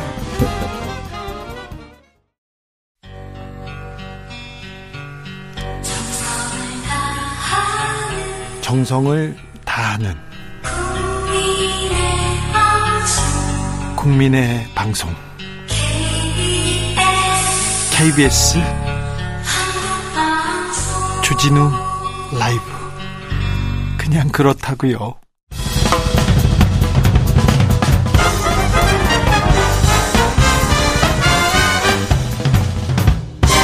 훅 인터뷰 모두를 위한 모두를 향한 모두의 궁금증 흑 인터뷰 윤석열 대통령이 오늘 광복절 경축사에서 자유를 강조했습니다. 한미 동맹 얘기하고 일본과 파트너라고 강조했는데요. 과거사에 대한 언급은 따로 없었습니다. 광복절 맞아 애국지사 예우를 위해서도 좀 생각해 볼 지점 많은데요. 해군 참모총장, 국가보훈처장을 지낸 황기철 국민대 석좌 교수 모셨습니다. 아, 교수님 안녕하세요. 예, 반갑습니다. 네, 오랜만에 뵙습니다. 예, 어떻게 그렇죠. 지내셨어요? 아, 예, 제가 사실 에, 국가보훈처장 마친 지가 한 15개월 정도 되네요. 네. 어, 굉장히 시간이 빨리 지나가는 것 같습니다. 네. 그동안 어떻게 뭐, 지내셨어요? 작년 같은 경우에는 국내에서 네. 어, 대학에서 안보 강의도 하고 예. 했는데 제가 사실 안중근 의사 유해를 좀 찾고 싶다는 생각을 항상 많이 하고 있습니다. 예. 존경하는 분이고 어, 또 대한민국 국민으로서 그게 도리라고 생각했기 때문에 네. 그래서 올해 4월 달에 중국을 들어갔습니다. 네, 중국에 가세요. 예, 상해 외국어 대학교에 이제 그 방문 학자로 적을 두고 예. 어, 정, 그 중국 내에 있는 우리 그 한일 사적지들, 유적지들 있지 않습니까? 네. 거기를 뭐 거의 다 다녔고요. 네. 그 다음 특히 한 것은 이제 여순 지역에 가가지고 네. 안중근 의사 유해 발굴을 위해서 거기 있는 현지인들하고 네. 많은 대화를 나누고 또 과거에 발굴했던 곳들도 가서 확인을 하고 네. 어, 그리고 또 새로 이 우리가 발굴해야 될 곳이 어떤 곳이 있는지 네. 또그 가능성이 얼마나 높은지 이런 부분들에 대해서 굉장히 음. 그 그렇게 탐구하고 계시는데 네. 안중근 음, 의사를 이렇게 기리고 계시는데 아, 지금 중국하고 한국하고 관계가 좀 좋지 않은 것 같아요. 예, 그리고 예. 안중근 의사 유적지를 또 어. 이렇게 닫아놨더라고요. 예. 그것도 좀 안타깝습니다. 그 사실 뭐 닫았다는 것이 중국 사람들도 그럽니다. 어, 안중근 의사는 또 윤봉길 의사는 네. 어, 한국 인이지만은 중국에서도 영웅이죠. 좋아하고 예. 영웅을 한다. 예. 어, 우리 중국 사람이었으면 참 좋았을 것 같다. 이런 이야기를 합니다. 그런 이야기를 하는 사람들이 그 문을 폐쇄한다는 게 참 이상하게 느껴져서 예. 어, 제가 그 현지에 에, 상설위원회를 구성하고 있어서 중국인들한테 확인을 해보니까 예. 아 이번에 비가 많이 왔다고 해요. 예. 어, 그리고 비가 많이 왔고 또 개보수 수리할 게 있고 또 저 위에 있는 윤동주 시인 생가 같은 경우에는 또 여러 가지 또 크기도 수리할 부분이 있어서 네. 이제 폐쇄를 했는데 그걸 국내 언론에서 마치 네. 뭐 한중 관계가 좋지 않으니까 네. 그렇게 폐쇄했다고 기사가 나와가지고 어제도 상당히 예, 마음이 언짢았습니다. 박민식 국가보훈처 본부지요. 본부 네. 장관은 소인배나 할 법한 얘기다 이 런 얘기했던데요. 아 그렇죠. 저도 뭐 그걸 그 그게 SNS 통해서 보면서 네. 아 이게 좀 과하다 하는 생각을 했어요. 왜냐하면 네. 기본적으로 국내 언론이 그렇게 한다 하더라도. 네. 어, 장관으로서 국무위원으로서 확인을 좀 하고 예. 어떤 사실관계를 잘 따져보고 또 그런 글을 올렸으면 네. 했는데 지금 중국에서 여러 가지 우리 아까도 말씀드렸지만은 어, 항일 유적지도 있고 또 안중근에서 위에도 발굴해야 되고 또그 본부 장관으로서 협조해야 될 일이 많지 않겠습니까? 네. 그래서 사실 SNS 거기 신중해야 된다고 보고요. 장관의 SNS, SNS는 어떤 거기 있는 대변인이 뭐 올리는 것보다 훨씬 더 비중이 있죠. 그 그렇죠. 올리는 것보다. 그래서 어, 좀 더 신중했더라면 좋았을 것 같다 하는 생각을 하고. 알겠습니다. 예, 예. 네. 광복절 경축사가 있었습니다. 어떻게 들으셨습니까? 오늘 대통령의 경축사? 아, 저도 기대를 많이 했습니다. 그래서, 네. 어, 근데 좀 아쉬운 거는 광복절에 독립운동이나 네. 아, 강복에 대한 이야기가 그렇게 강조되진 않았어요. 네. 그래서 한미 동맹이나 또 한미일 안보 협력에 대한 부분들이 더 많았던 것 같습니다. 네. 네. 그래서 군에서 주로 생활한 저로서는 그 내용을 들으면서 마치 그 어, 경축사가 아, 국군이 날 경축사 같은 그런 아. 느낌, 그런 착각을 아 그렇기도 하네요. 네, 네. 광복의 의미를 어, 되새기면서 일본한테도 한마디 하고 네. 중국한테도 한마디 하고 이런 얘기가 있었으면 좀 좋았을 텐데. 그렇죠. 우리가 지금 윤석열 정부가 사실 어떻게 보면 어, 먼저 주고 네. 그 다음에 기다렸다 일본이 해서 주지 않겠느냐. 예. 그래서 그걸 보면 성공 후덕이라고 하는데. 네. 그런 자세를 쭉 해서 후쿠시마 방류수라든지 네. 그다음에 이제 강제징용 문제라든지 위안부 문제라든지 예. 군삼령 여러 가지를 그렇게 했지 않습니까? 예. 그렇다면 일본에 대해서 일본도 그런 상황한 우리한테 조치를 했지만 필요한 경우에 이번에는 광복절에 일본에서 메시지를 한 방 날렸어야 되지 않느냐. 네. 어, 이런 어, 아쉬움이 듭니다. 그러나 어, 이런 부분들이 이 들고 또 저 개인적으로는 아까 말씀드린 안중근 의사 유해 발굴에 일본이 좀 협조해라. 네. 아, 또 중국도 좀 협조해라 하는 네. 어떤 그런 또 메시지를 강복절에 냈으면 네. 하는 그런 아쉬움이 있습니다. 알겠습니다. 과거 반성은 하지 않고 야스쿠니 신사에 공문을 보냈더라고요. 기시다 총리. 예, 예. 아 그러면 이것도 하나 물어봐야겠는데요. 예. 해군 참모총장을 지내셨으니까 예, 이 예. 고민이 컸는데 한일 군사 정보 협정, 예. 한일 군사 정보 교류 이 부분은 어떻게 봐야 됩니까? 아 사실 그 부분은 뭐 중요하다고 봅니다. 왜냐하면 특히 북한의 네. 핵과 미사일 위협이 존재하는 하에서 네. 중요하다 고 보는데.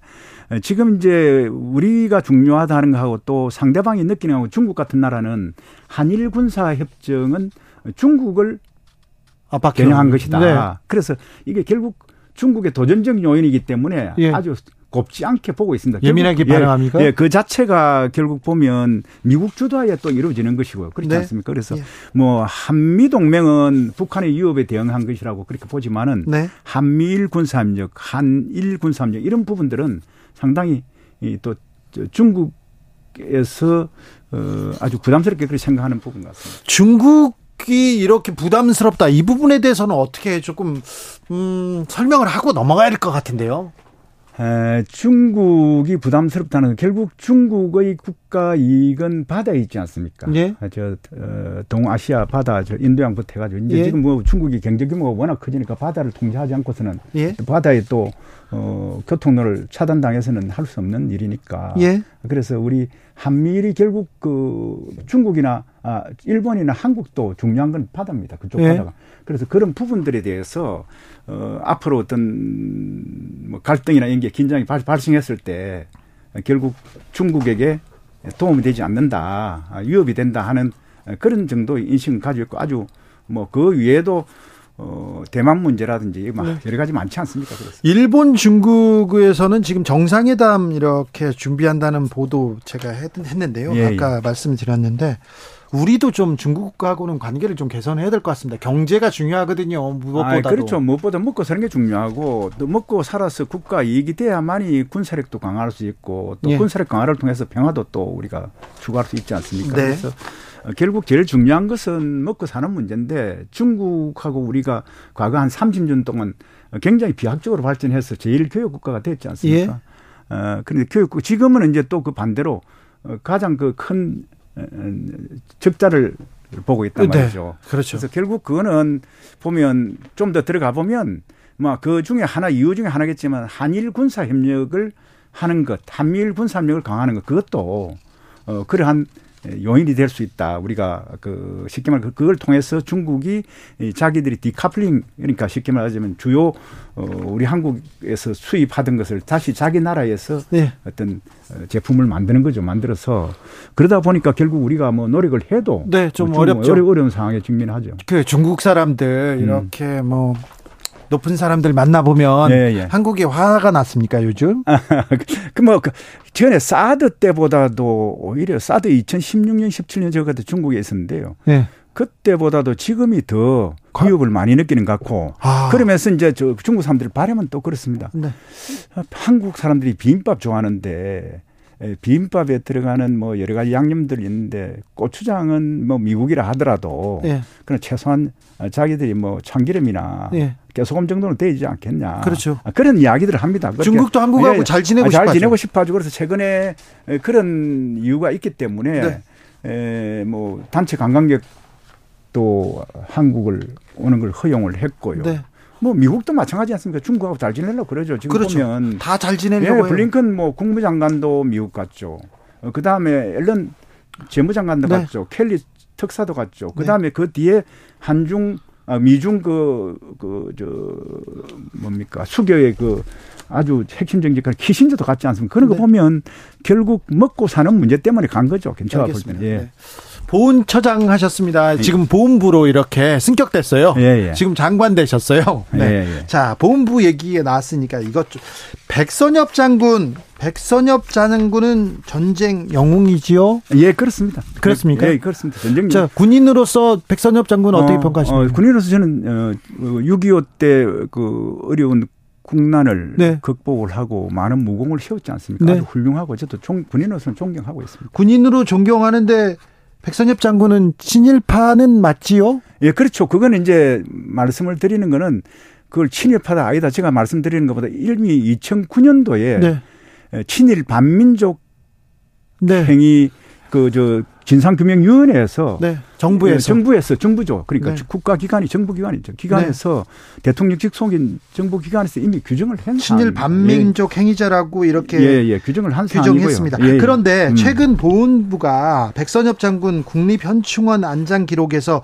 친일 반민족 행위자라는 표현을 삭제했습니다. 이 부분은 어떻게 보십니까? 그 결국 뭐 제가 볼 때는 역사 지우기 아니겠냐 이런 생각을 하는데요. 어, 그 중에 가장 중요한 팩트는 아까 말씀드린 2009년도에 친일 반민족 그 행위 진상규명위원회에서 그렇게 그, 결론을 내리고 네. 결정을 했고 그다음 더 중요한 것은 백선엽 장군께서 2020년 네. 어, 7월에 별세를 하셨습니다. 그때 안장을 하는 데 있어서 그 광복회라든지 독립 그 운동한 기관들에서 네. 반대를 많이 했습니다. 뭐. 아 그렇죠. 예, 예, 안장 반대도 하고 밤에도 하고. 그때 보훈처장으로서 아 저는 그때는 아니고 아니었습니까? 아니고 저는 그 그에 말이 갔는데. 네. 에, 그때 굉장히 논란이 많이 있지 않습니까? 그러나 네. 이제 그런 과정에서 어, 그러면 뭐 사회적 합의를 봐가지고 그 안장은 국립묘지에서 하시되 네. 에, 그 대신에 안장자 그 기록란에 예. 에, 친일 반민족 행위자로 어, 결정이 됐다라는 예. 것만 적었죠. 그리고 그 뒤에 제가 2021년도에 이제 국가보훈처에 가가지고 네. 아 국립묘지에 왜 과만 이렇게 적느냐. 예. 어, 중요한 거는 공이 있어서 여기에 안장돼 계신데 네. 그래서 내가 아 그건 아, 그래서 여러 가지 회의를 거쳐서 어떻게 했냐면 1954년도 어 6.25 저 1900, 저 6.25 참전. 네. 그 다음에 1953년도 태국 무공원장 수여. 이, 그러니까 공을 먼저 줬고 뒤에 이제 그저 2009년도에 결정된 어. 친일 행위자라는 그걸 기록을 했죠. 그래서 아. 공과를 함께 적어 놓은 거죠. 근데 한... 거기에서 지금 이제 박명식 그 국가보훈부 장관이 장관께서 이제 하신 네. 말씀을 보면 두 가지 사안이 있습니다. 네. 이 토대에서 본다면 첫째로는 어 친일 반민족 행위를 하지 않았기 때문에 네. 야 해당이 안 된다라는 그거는 그 그런데 그거는 우리가 저 쉽게 말씀드리면 공론화된 과정을 통해서 정부 기관에서 네. 결정이 된 거고요. 그렇죠. 그렇게 그렇죠. 하죠. 두 번째로는 아 친일 반민족 행위자가 이지만은 네. 여기에 기록할 필요가 없다라고 예. 또 하는 생각은 그건 이것 또한 사회적 합의 과정을 거쳐서 되는 것이기 때문에 네. 강복해서 주장하는 바와 같이 절차적 정당성이라든지 그리고 국민적 합의가 있어야만이 이러한 음, 행위가 가능하다고 저는 그렇게 생각을 하고 있습니다. 알겠습니다. 잘 들었습니다. 네. 어, 박민식 보훈부 장관 백선엽, 장, 백선엽 장군이 간도 특설 때 복무한 적은 사실이지만 독립군을 토벌하였다는 객관적 자료는 없다 얘기했는데 백선엽 장군이 책에다 쓰신 부분하고 그리고 또 국가기관에서 이렇게 연구에서 적어놓은 부분이 있습니다. 그 부분 참조하시면 되겠습니다. 아, 참모 총장을 지냈으니까 이것도 좀 물어볼게요. 음, 고 최수근 예. 상병이 순직했습니다. 그래서 군에서 대대적인 조사를 벌였는데요. 어, 그 이후에 국방부가 수사단장 항명했다고 막 수계다 이런 얘기도 했는데 이 음, 사안은 어떻게 보고 계십니까? 아, 저도 뭐 어, 최군 총장을 했기 때문에 이 사건을 접하고 사고를 접하고 참 가슴 아프고, 네, 예, 또 유가족분들께 참 어, 정말 죄송했습니다. 아, 네. 죄송했는데. 제대했는데도 그런 생각했습니까? 예, 근데 예, 그럼요. 그 다 뭐 같은 예, 그렇죠. 군에서 우리가 젊은 어, 얼마나 마음이 아픕니까? 네, 군에 보냈는데 예, 마음이 아프죠. 그래서 예. 아 이게 그 당시에 구명 조끼라든지 이런 어떤 안전 조치만 잘 했더라도 그렇죠. 예방할 수 있지 않았겠느냐. 왜냐하면 저는 물에 대해서 좀 알지 않습니까? 예. 그래서 중요한 것은 뭐 어떤 지금 항명이다 뭐다 이게 더 중요한 게 아니고요. 예. 우선 수사를 정확 통해서 정확히 밝혀야 될 사실들이 그 당시에 그 임무를 지시한 사람이 누구고 지휘 체계가 어떻게 돼 있고 그리고 사전 교육이라든지 사전 안전 조치를 했느냐. 네. 또 안전 조치를 했으면 거기에 따른 감독자를 배치를 붙여서 혹시 예. 그런 상황이 돌발적인 상황이 발생할 것에 대해서 어떤 노력을 예방 조치 노력을 했느냐.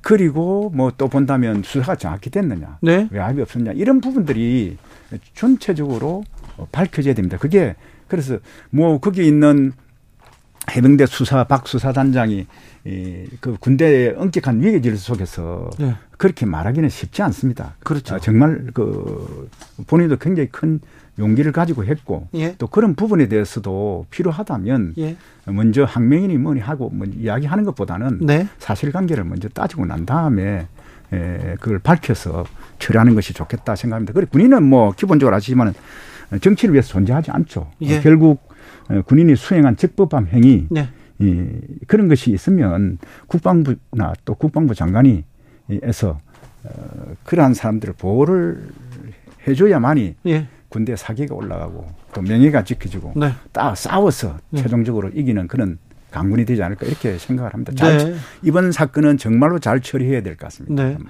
네. 항명 사건으로 보기도 어렵고 집단 항명의 수괴로 보기도 좀 어려운데 지금 국민의힘에서는 굉장히 정치적으로 비판하고 나섭니다.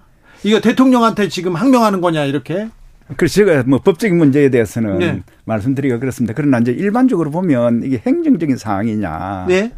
아니면 지책에서 어떤 뭐 행사적인 사항이냐, 네. 뭐 이런 부분들이 있지 않겠습니까? 그 뭐그 뭐 그 부분은 어 앞으로 가려질 네. 일이라고 생각을 합니다. 하는데 예, 제일 중요한 것은 외압이 있었느냐 없었느냐 하는 게 굉장히 그 이 부분에서 중요합니다. 그렇죠. 외압이. 그래서 그걸 밝히려 그러면 그냥 일반적인 뭐 변호사 거기 박대령 변호사는 거기 있는 군 검찰 심의위원회를 뭐 어떻게 요구를 하던데 예. 저 생각에는 네.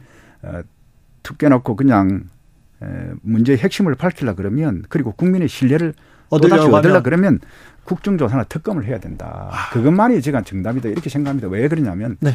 예, 그뭐 그런 조직에서 군 내에서 예, 군 내에서 그런 조직에서 이렇게 뭐 하기가 쉽지 않고 또그 네. 하는 과정에서 굉장히 또 여러 가지 군의 어떤 사기라든지 예. 또 상하간의 위계 질서라든지 이런 부분들이 손상받을 수 있기 때문에 명예도 지키면서 네. 어, 군의 명예도 지키면서 그러한 임무들을 정확히 할 수 있도록 여건 보장을 해줘야 된다고. 알겠습니다. 말씀 잘 들었습니다. 아닙니다. 네.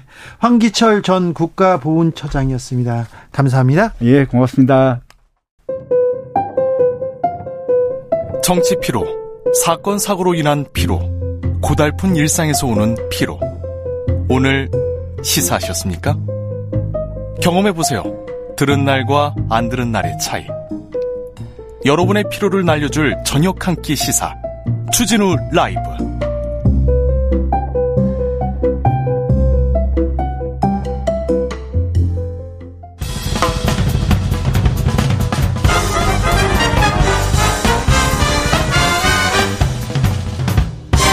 훅 인터뷰. 훅 인터뷰 이어가겠습니다. 강승규 대통령실 시민사회 수석이 국민의힘 전당 과정에서 이 사람 나오게 하지 마라, 자제하라 이렇게 요청했다고 합니다. 강신업 변호사 나오지 말라고 했는데요. 대통령실의 전당대회 개입 논란 또 불거졌습니다. 왜 이분 나오지 말라고 했는지 직접 들어보겠습니다. 강신업 변호사 모셨습니다. 어서 오십시오. 네, 안녕하십니까. 요즘 어떻게 지내십니까? 요새 계속해서 그 제가 이제 K폴 정치 연구소라고요. 네. K폴 정치 연구소. 네. 그래서 이제 K팝처럼. 네. 그래서 이제 정치 발전을 위한 K-팝, 연구소를 네, 만들어 가지고 네. 여러 가지 정책 공약 이런 것도 개발하고 네. 바쁘게 지내고 있습니다. 그렇습니까? 음, 지난번에 전당대회 국민의힘 전당대회 당 대표 출마했다가 컷오프 되셨어요? 네. 컷오프 됐는데 왜 아니 왜 이렇게 같이 토론하고 같이 음. 정기원 정책 발표도 못하냐 이렇게 좀 불만을 어, 얘기하시기도 했는데 이거 대통령실에서 이런 얘기가 있었네요. 이거 무슨 얘기입니까? 글쎄요, 이게 그 보도가 됐더라고요. 자, KBS 단독 보도입니다. 강승규 수석이 강신업 나오면 김건희 소환된다. 출마 막았다. 이런 보도 나왔습니다. 네.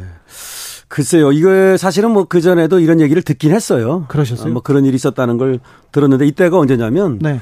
올초 1월 5일, 6일 이때입니다. 네. 제가 11월 30일에 작년 네. 그 전당대회를 출마하겠다고 선언했거든요. 예.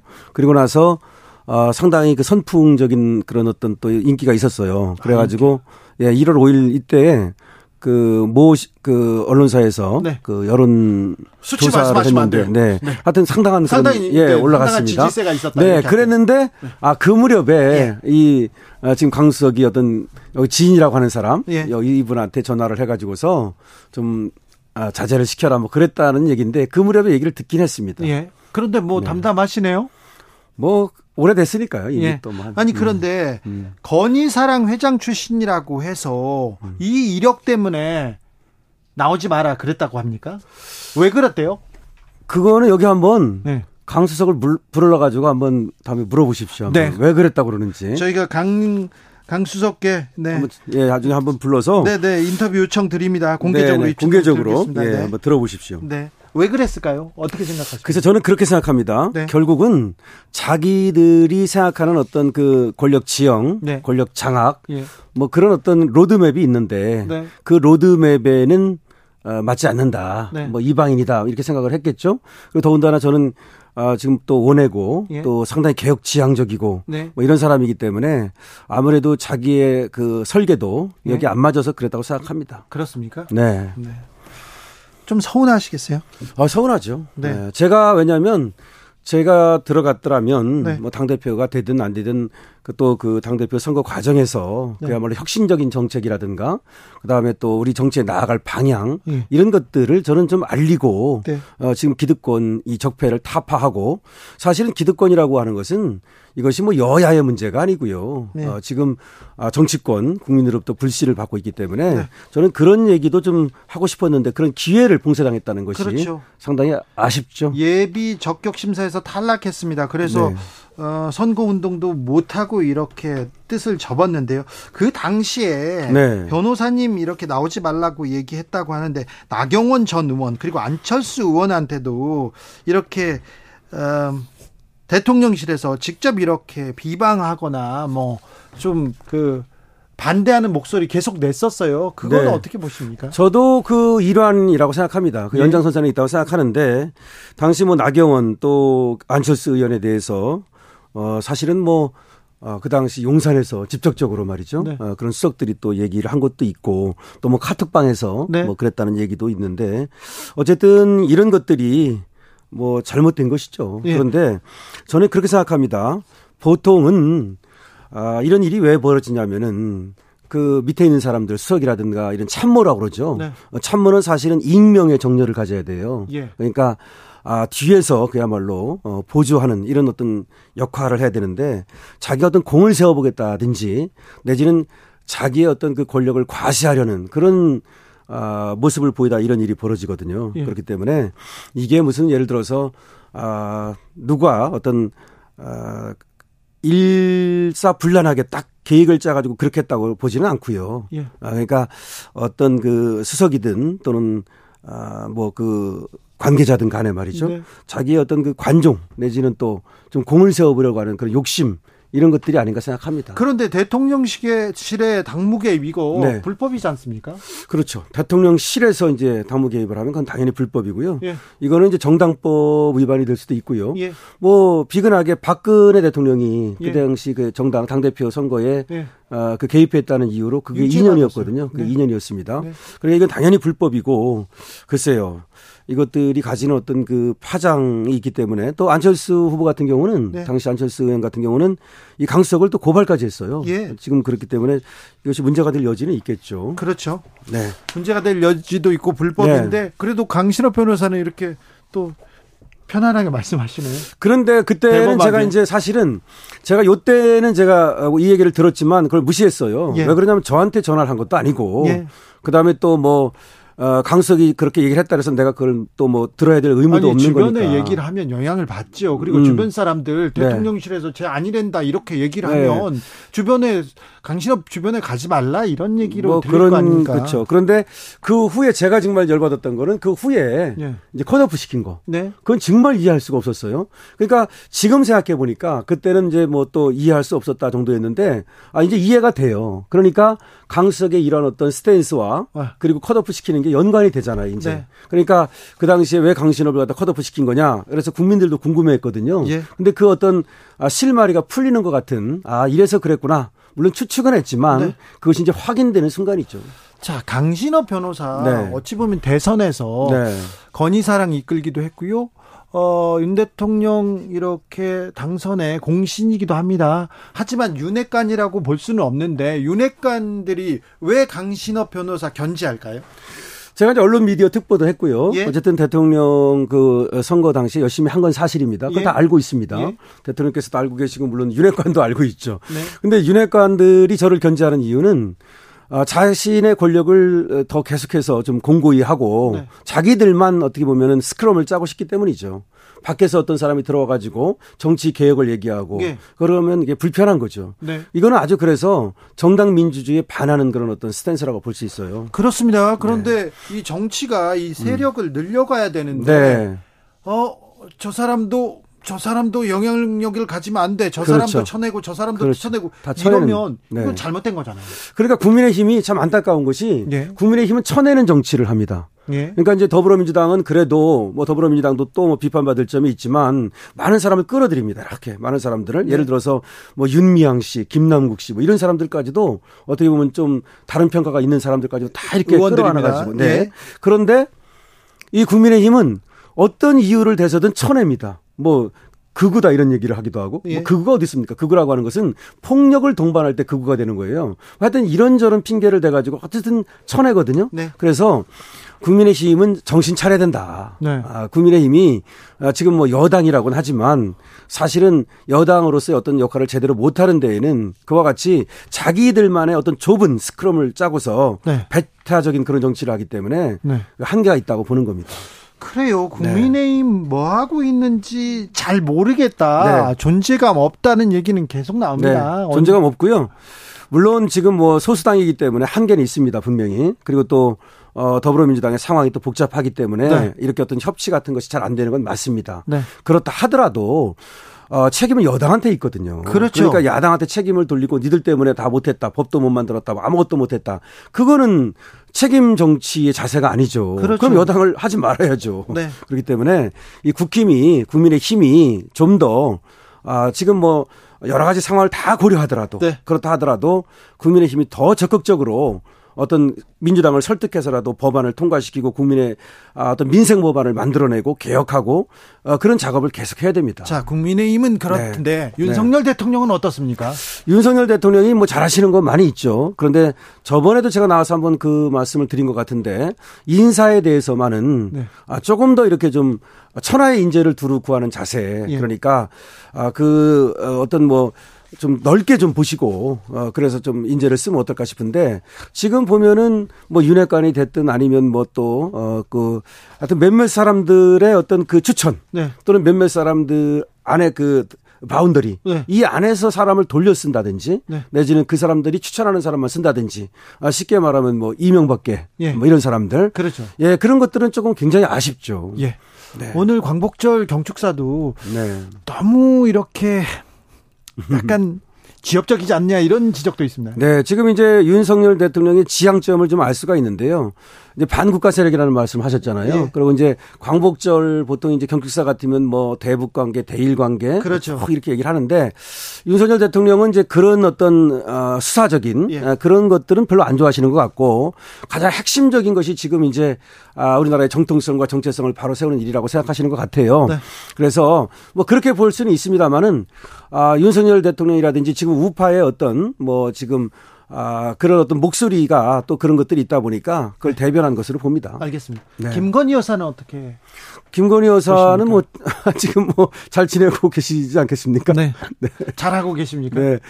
김건희 여사는 사실은 뭐 잘하고 못할 것이 없지 않습니까? 이번에 이제 미국도 뭐 안 따라가신다 그러던데, 아, 뭐, 김건희 여사는 저는 사실은 그렇습니다. 오히려 대통령은 비판의 대상이 돼야 되고 뭐 잘한다 못한다 이렇게 돼야 되지만 여사는 여사가 예를 들어서 그할수 있는 어떤 역할과 한계 이런 네. 것들이 있기 때문에 그렇게 뭐 그렇게 그 선거 전처럼 네. 그렇게 비판의 대상이 되는 건 바람직하지 않다고 생각합니다. 알겠습니다. 음. 근데 강신업 변호사님은 네. 이렇게 어, 정책도 만드시고요. 네, 그리고 네. 또 국민의힘도 잘못하면 잘못한다 이렇게 얘기하는데 네. 그래서 저기 윤핵관 분들한테 좀 미움받는 거 아닌가요? 그래서 저를 좀 많이 좀 이렇게 불러주시고 저의 어떤 그 정책을 갖다가 이 발표하시는 시간도 좀 주시고 저는요 사법개혁이라든지 정치개혁이라든지 여러 가지 개혁 방안을 많이 갖고 있어요. 네. K4 정치연구소를 통해서 아니, 그러니까 벌써 많이 발표했습니다. 개혁 얘기하고 그러면 안 좋아해요 그분들이. 그럼 어떻게 해요? 아 그렇지만 또 개혁을 해야만 우리 국민들이 그러니까 네. 정치는 저는 국민을 보고 하는 거지 네.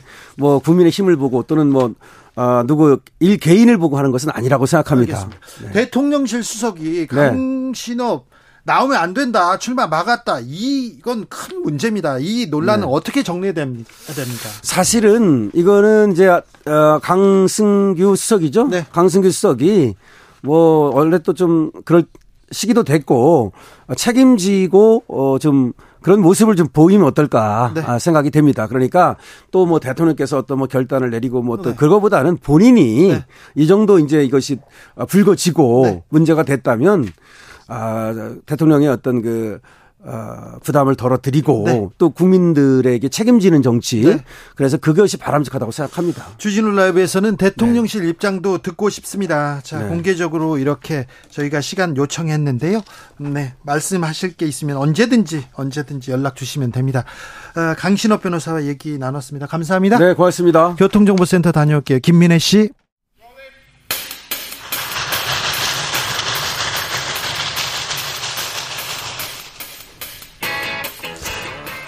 오늘도 열심히 돌아갑니다. 정치 발전소 장앤장. 정치평론계 최고수 두 분 모셨습니다. 장성철 공론센터 소장 어서 오세요. 네, 안녕하세요. 장윤선 정치 전문 기자 어서 오세요. 네, 안녕하세요. 네. 대통령 경축사 어떻게 보셨습니까? 좀 비판할 지점들이 많았는데 네. 대통령께서 오늘 부친상을 당했기 때문에 저는 오늘 하루만이라도 좀 비판을 덜 해야 되겠다라는 네. 좀 생각을 하고 있는데 네. 일단은 좀 8.15 날에 맞는 경축사냐라는 것에 대한 의구심은 좀 들었어요. 황기철 전 참모총장이 네. 와서 국방의 아니 국군의 날 이렇게 기념사였다 이러고 보였다 이런 얘기를 했는데 그 말에 고개를 끄덕이게 됐습니다. 네, 공산 전체주의의 맹종 세력 뭐 이런 단어를 써서 꼭 네. 광복절날 하셨어야 됐을까라는 의문이 있습니다. 음. 네.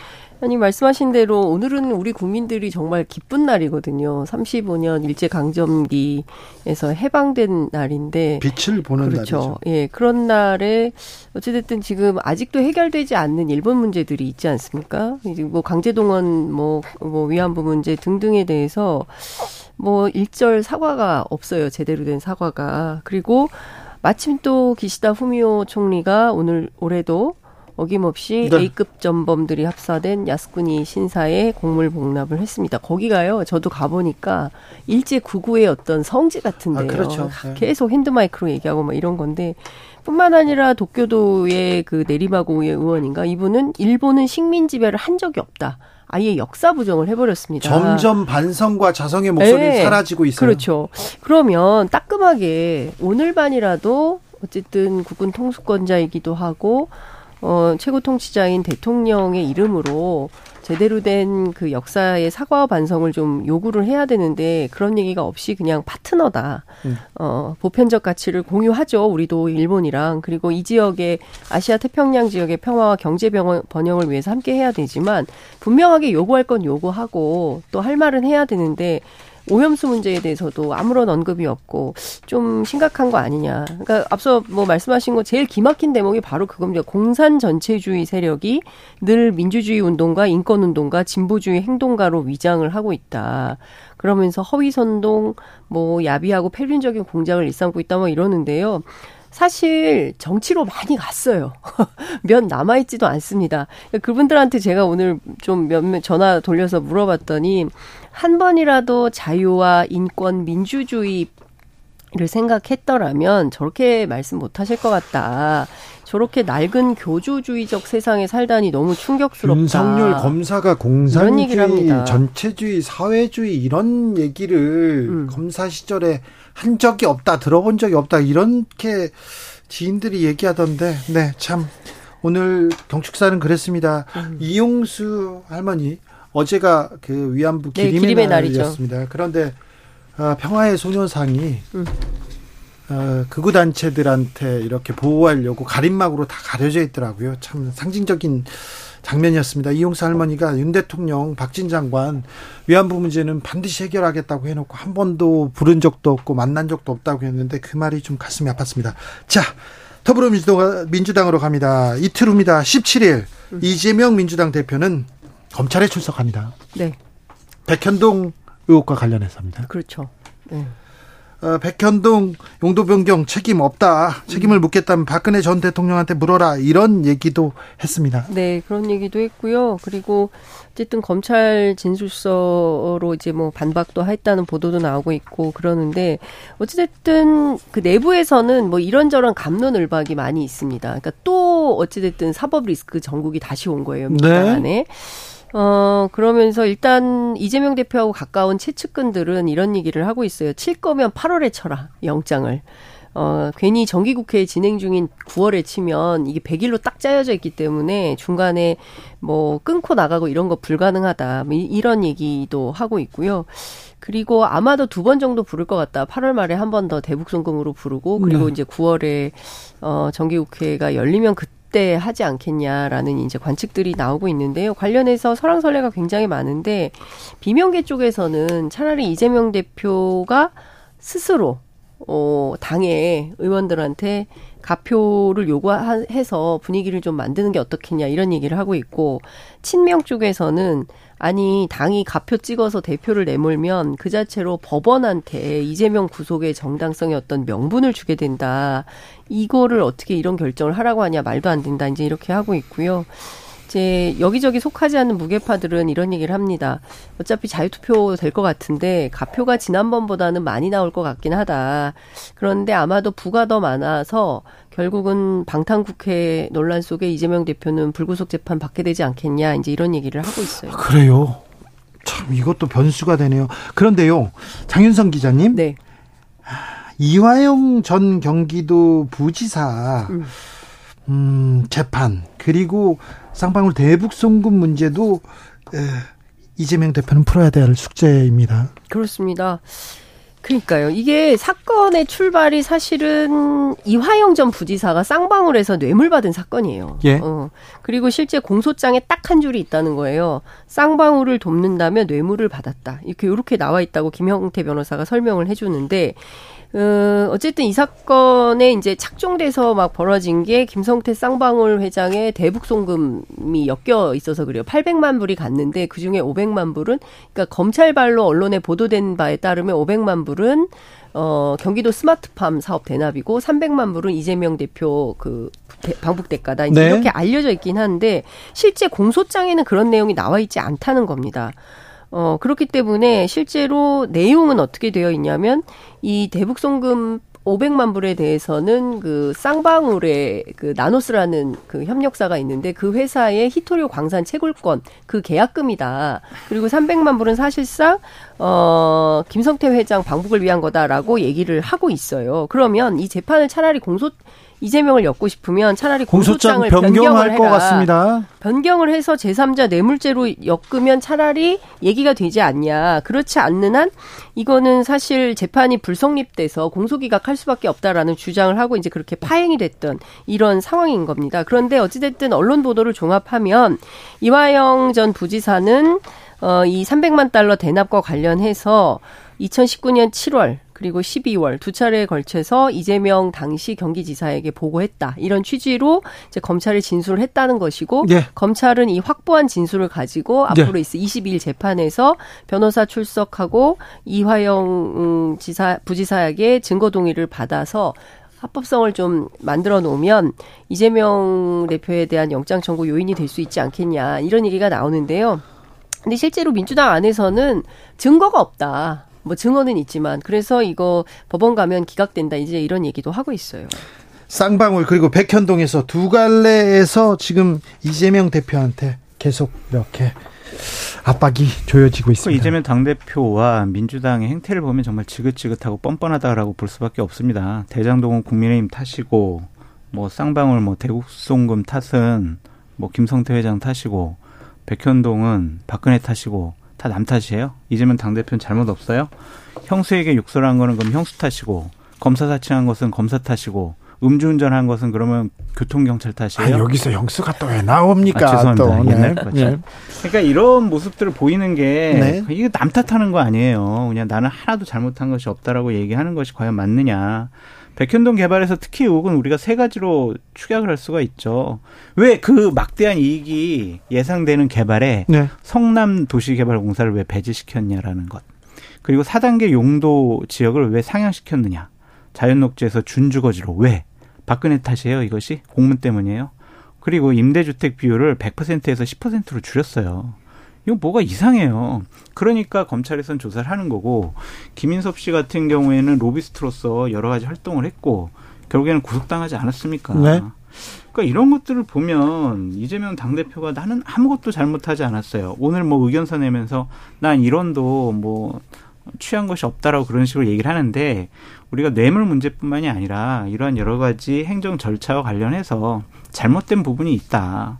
그것이 배임이 될 수도 있고 뭐 뇌물이 될 수도 있고 뭐 횡령이 될 수도 있고 여러 가지 범죄 혐의를 살펴보는 건데 그냥 무작정 다 부인하는 것도 좀 옳지 않지 않냐 그런 생각도 들어요. 근데 이제 관련해서 뭐 이런 한푼 이익을 취한 바 없다, 경제적 이득을 얻은 바 없다라는 점을 강조를 하고 있는 것이고요. 네. 그리고 뭐 이와 관련해서도 실제로 2014년도에 박근혜 전 대통령 주재로 열렸던 네. 어, 무역투자진흥회의 겸 지역발전위원회 연석회의에 올랐던 대책보고 문건이 있는데 이 문건에 백현동 한국식품연구원 이전 부지에 대해서 종전 부동산에 대한 용도를 변경해서 민간 매각을 추진해라 이렇게 적시를 하고 있다는 거예요. 그러니까 국토교통부 식품연구 이거는 이제 네. 당시에 경기도지사 시절에 국회에 나와서도 똑같은 얘기를 했었던 건데요. 당시 대통령 지시사항이었고 국가 정책 사업이었기 때문에 용도가 변경이 된 것이다라고 이재명 대표는 주장을 하고 있는 겁니다. 그리고 문제가 있었다면 2년 전에 다 해결됐을 텐데 음. 지금 아 윤석열 대통령 악재가 이렇게 겹치고 국민의힘 악재가 겹치니까 지금 소환장 꺼낸 거 아니냐 이렇게 주장합니다. 그래서 뭐 정치 검찰이다, 뭐 음. 정적주의이다, 야당 주의이다, 뭐 그러한 얘기를 민주당에서 하는데 그럼 뭐, 뭐 아무 문제 없을 때 지지율 높을 때 그러면은 영장 청구할 거를 계획을 해요. 그럼 지지율 아주 높을 때 이재명 당대표 소환 조사예요. 그것도 웃기잖아요. 네. 그러니까 한없이 의심하려면 끝이 없다는 생각이 들고 본인은 일원도 취득하지 않았다라고 하지만 백현동 관련해서는 로비스트 측근이었던 김인섭 씨에게 막대한 이익을 줬고 대장동 사고 관련해서는 대장동 일당들에게 정말 어마어마한 천문학적인 그런 이익을 줬잖아요. 네. 그러니까 그런 것들에 대해서 검찰이 여러 가지를 잘 살펴보겠죠. 네, 지켜보자고요. 그래요. 예. 지켜봐요. 네, 지켜보자고요. 자, 민주당은요 이재명 대표의 소환에는 별로 소환에 대해서는 별로 걱정이 없는데 이 부분에 대해서는 걱정이 좀 있는 것 같습니다. 이동관 방송통신위원장 후보자 인사청문회를 어떻게 치러야 되는지 준비를 잘하고 있는지 이게 어찌 될든지 이게 매우 중요합니다. 네, 제가 먼저 얘기하면 끝났어요 네. 청문회. 끝났다고요? 네, 끝났어요. 증인 채택이 한 명도 안 됐잖아요. 어떻게 근데 청문회에 증인 채택을 한 명도 안 해주면 어떻게 합니까? 그러니까 그거를 증인 채택을 한 명도 뭐 이렇게 뭐 합의를 보지 못한 민주당의 전력이 상당히 약하다라고 볼 수밖에 없고 그냥 새로운 사실이 나오더라도 그냥 정치 공방으로 그리고 국민의힘에서는 이동관 후보자를 보호하는 그래서 난장판으로 만들 거란 말이에요. 그렇다면은 민주당이 원하는 성과를 이번 청문회를 통해서 이뤄낼 수가 없다. 결국에는 이것도 이재명 당대표의 지도력의 문제가 아니냐. 그렇게 비판하지 또 이것도 이재명 대표 잘못입니까? 당대표잖아요. 음. 아니 근데 실제로 뭐 내부 취재를 해보면 열심히 준비하고 있다라고 네. 말은 합니다. 네. 네. 빈틈없이 준비하고 있고 문건도 계속 나오고 네, 있고요. 그리고 이제 두 개의 전선이 있죠. 하나는 이제 여야의 전선이 대척점이 있을 것이고 또 하나는 이제 언론하고의 전선도 있는 거 아니겠습니까? 네.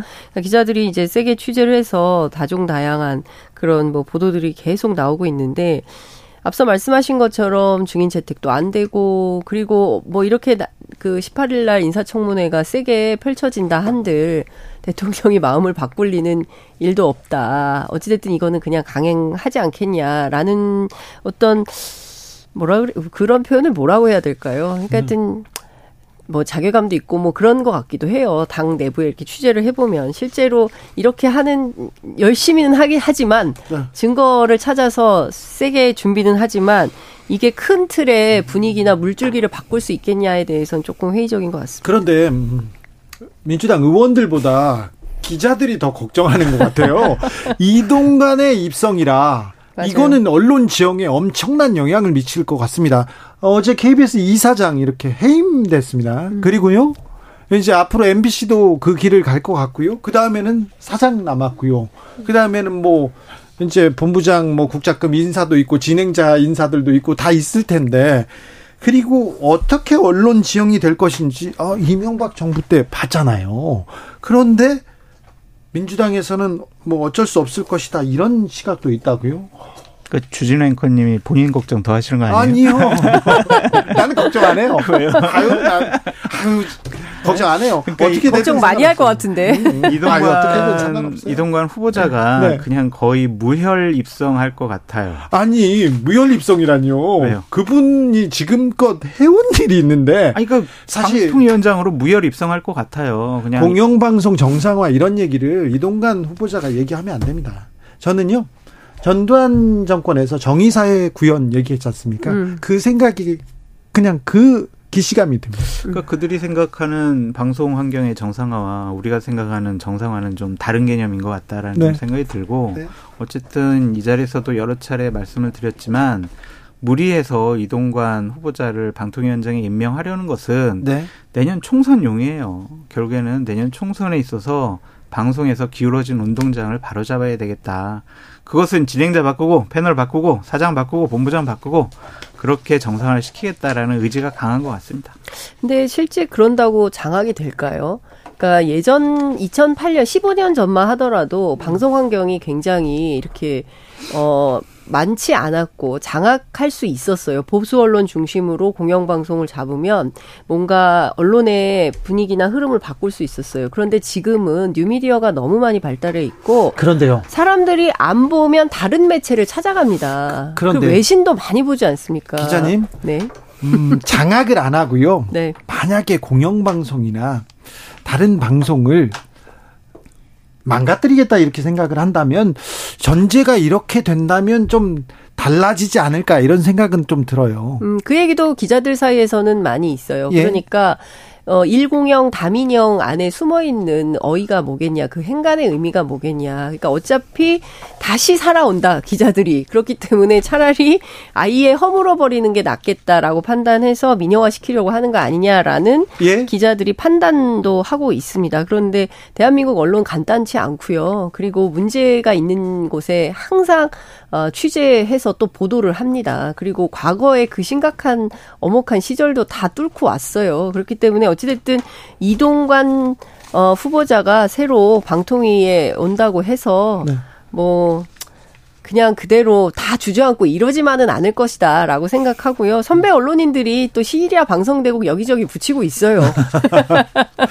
그래서 후배들과 함께 어찌됐든 이게 말도 안 되는 형국이거든요. 이게 있을 수 있습니까? 자유민주주의 국가에서 표현의 자유, 언론의 자유가 가장 중요한데 이걸 이런 방식으로 무슨 군사작전 하듯이 며칠 안에 21일 날 KBS 이사장 새로 교체한다는 거 아닙니까? 다음 주에요. 네. 네. 그리고 뭐 한때 뭐 소문에 사장도 같이 교체한다 뭐 이런 소문도 있었는데 뭐 그건 아니라는 얘기가 있고요. 그러니까 전반적으로 보면 23일 이전에 모든 걸 다 끝내겠다. 왜냐 8월 23일이요? 예. 네. 그렇잖아요. 8월 23일 날 네. 김현 김효재 두 위원이 임기가 만료되지 않습니까? 그렇죠.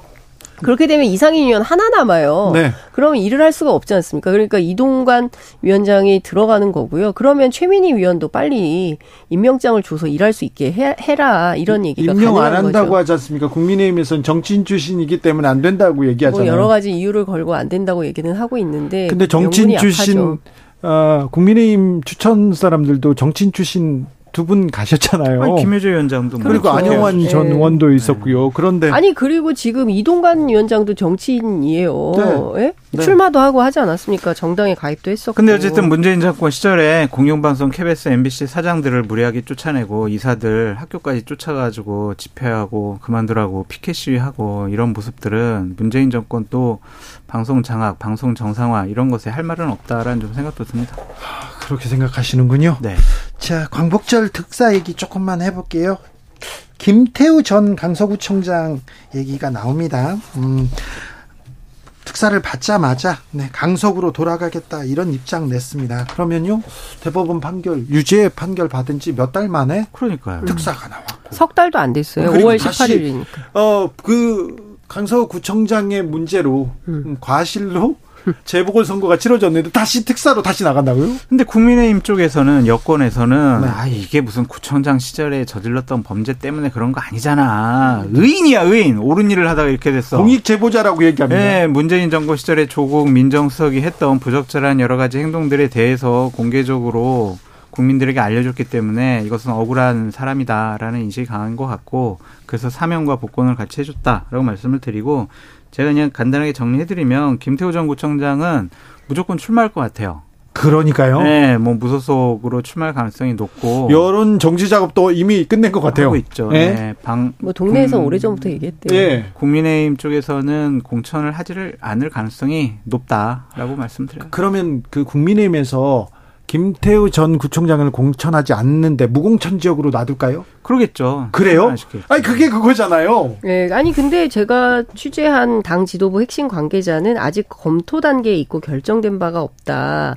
그리고 지도부에서 먼저 하자 말자 말하는 것도 그렇고 해서 백지 상태에서 의원총회 열어서 다 같이 검토해 보려고 한다. 그리고 당이 김태우라는 인물 하나를 상수로 상정해 놓고 어떤 특정인의 명예 회복을 위한 장이 되도록 둘 수는 없는 거 아니냐. 뭐 이제 이런 얘기도 있기도 해요. 전략적 판단을 네, 전략적 판단을 해보겠다. 그런데 친윤 사선 의원인 권영세 의원은 사면 되지도 않았는데 김태우가 제일 낫다고 하면 타시 후보로 낼 수도 있다 이런 얘기를 또 합니다. 그러니까잖아요. 그럼요, 핵심이잖아요. 네. 아니 정부에서 나온 지 얼마 안 됐어요. 네? 그러니까 그렇기 때문에 사실 당 내부에서 이분을 어떻게 할지 결정은 안 돼 있고 김태호 전 구청장은 출마 의지가 굉장히 강하고 만약에 이번에 출마해서 안 되면 내년에 총선도 출마한다. 그렇죠. 그리고 안 돼 만약에 당이 공천 안 주면 무소속으로 출마해서 다시 살아서 뭐 가는 길, 뭐 이런 것도 생각하고 있다. 뭐 이런 얘기들이 나오고 있어요. 김기현 당 대표가 부담스러워하고 김태우 전 구청장이 출마해서 떨어져 버렸다. 그러면은 본인 당 대표직을 유지하기가 힘들어요. 그래서 그런 모험을 하지 않을 거예요. 자, 그럼 김 김기현 대표가 다 결정을 하나요?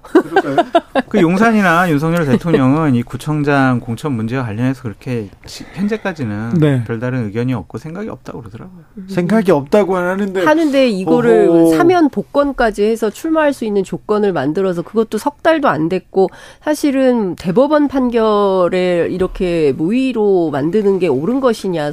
이게 사법 정의인가? 사법 정의냐? 이게 법치주의냐? 이런 비판이 계속 계속 나옵니다. 그렇기 때문에 아니 그리고 또 김태우 씨 개인에 대해서도 법원이 1심부터 대, 대법까지 수미 일관하게 공익신고자에 해당이 안, 안 된다고 그랬어요. 판단을 했어요. 왜냐하면 공익신고자 보호법에 명시된 예외 조항, 부정한 목적으로 신고한 경우 여기에 해당이 된다고 봤기 때문에 그런 겁니다. 왜 그런데? 왜냐하면 개인 비리가 발각돼서 당신 원대 복귀해 검찰로 이렇게 하니까 그때부터 징계받게 생겼으니까 주르르르르 폭로를 하기 시작한 거예요. 그리고 개인 비위도 수준이 높습니다.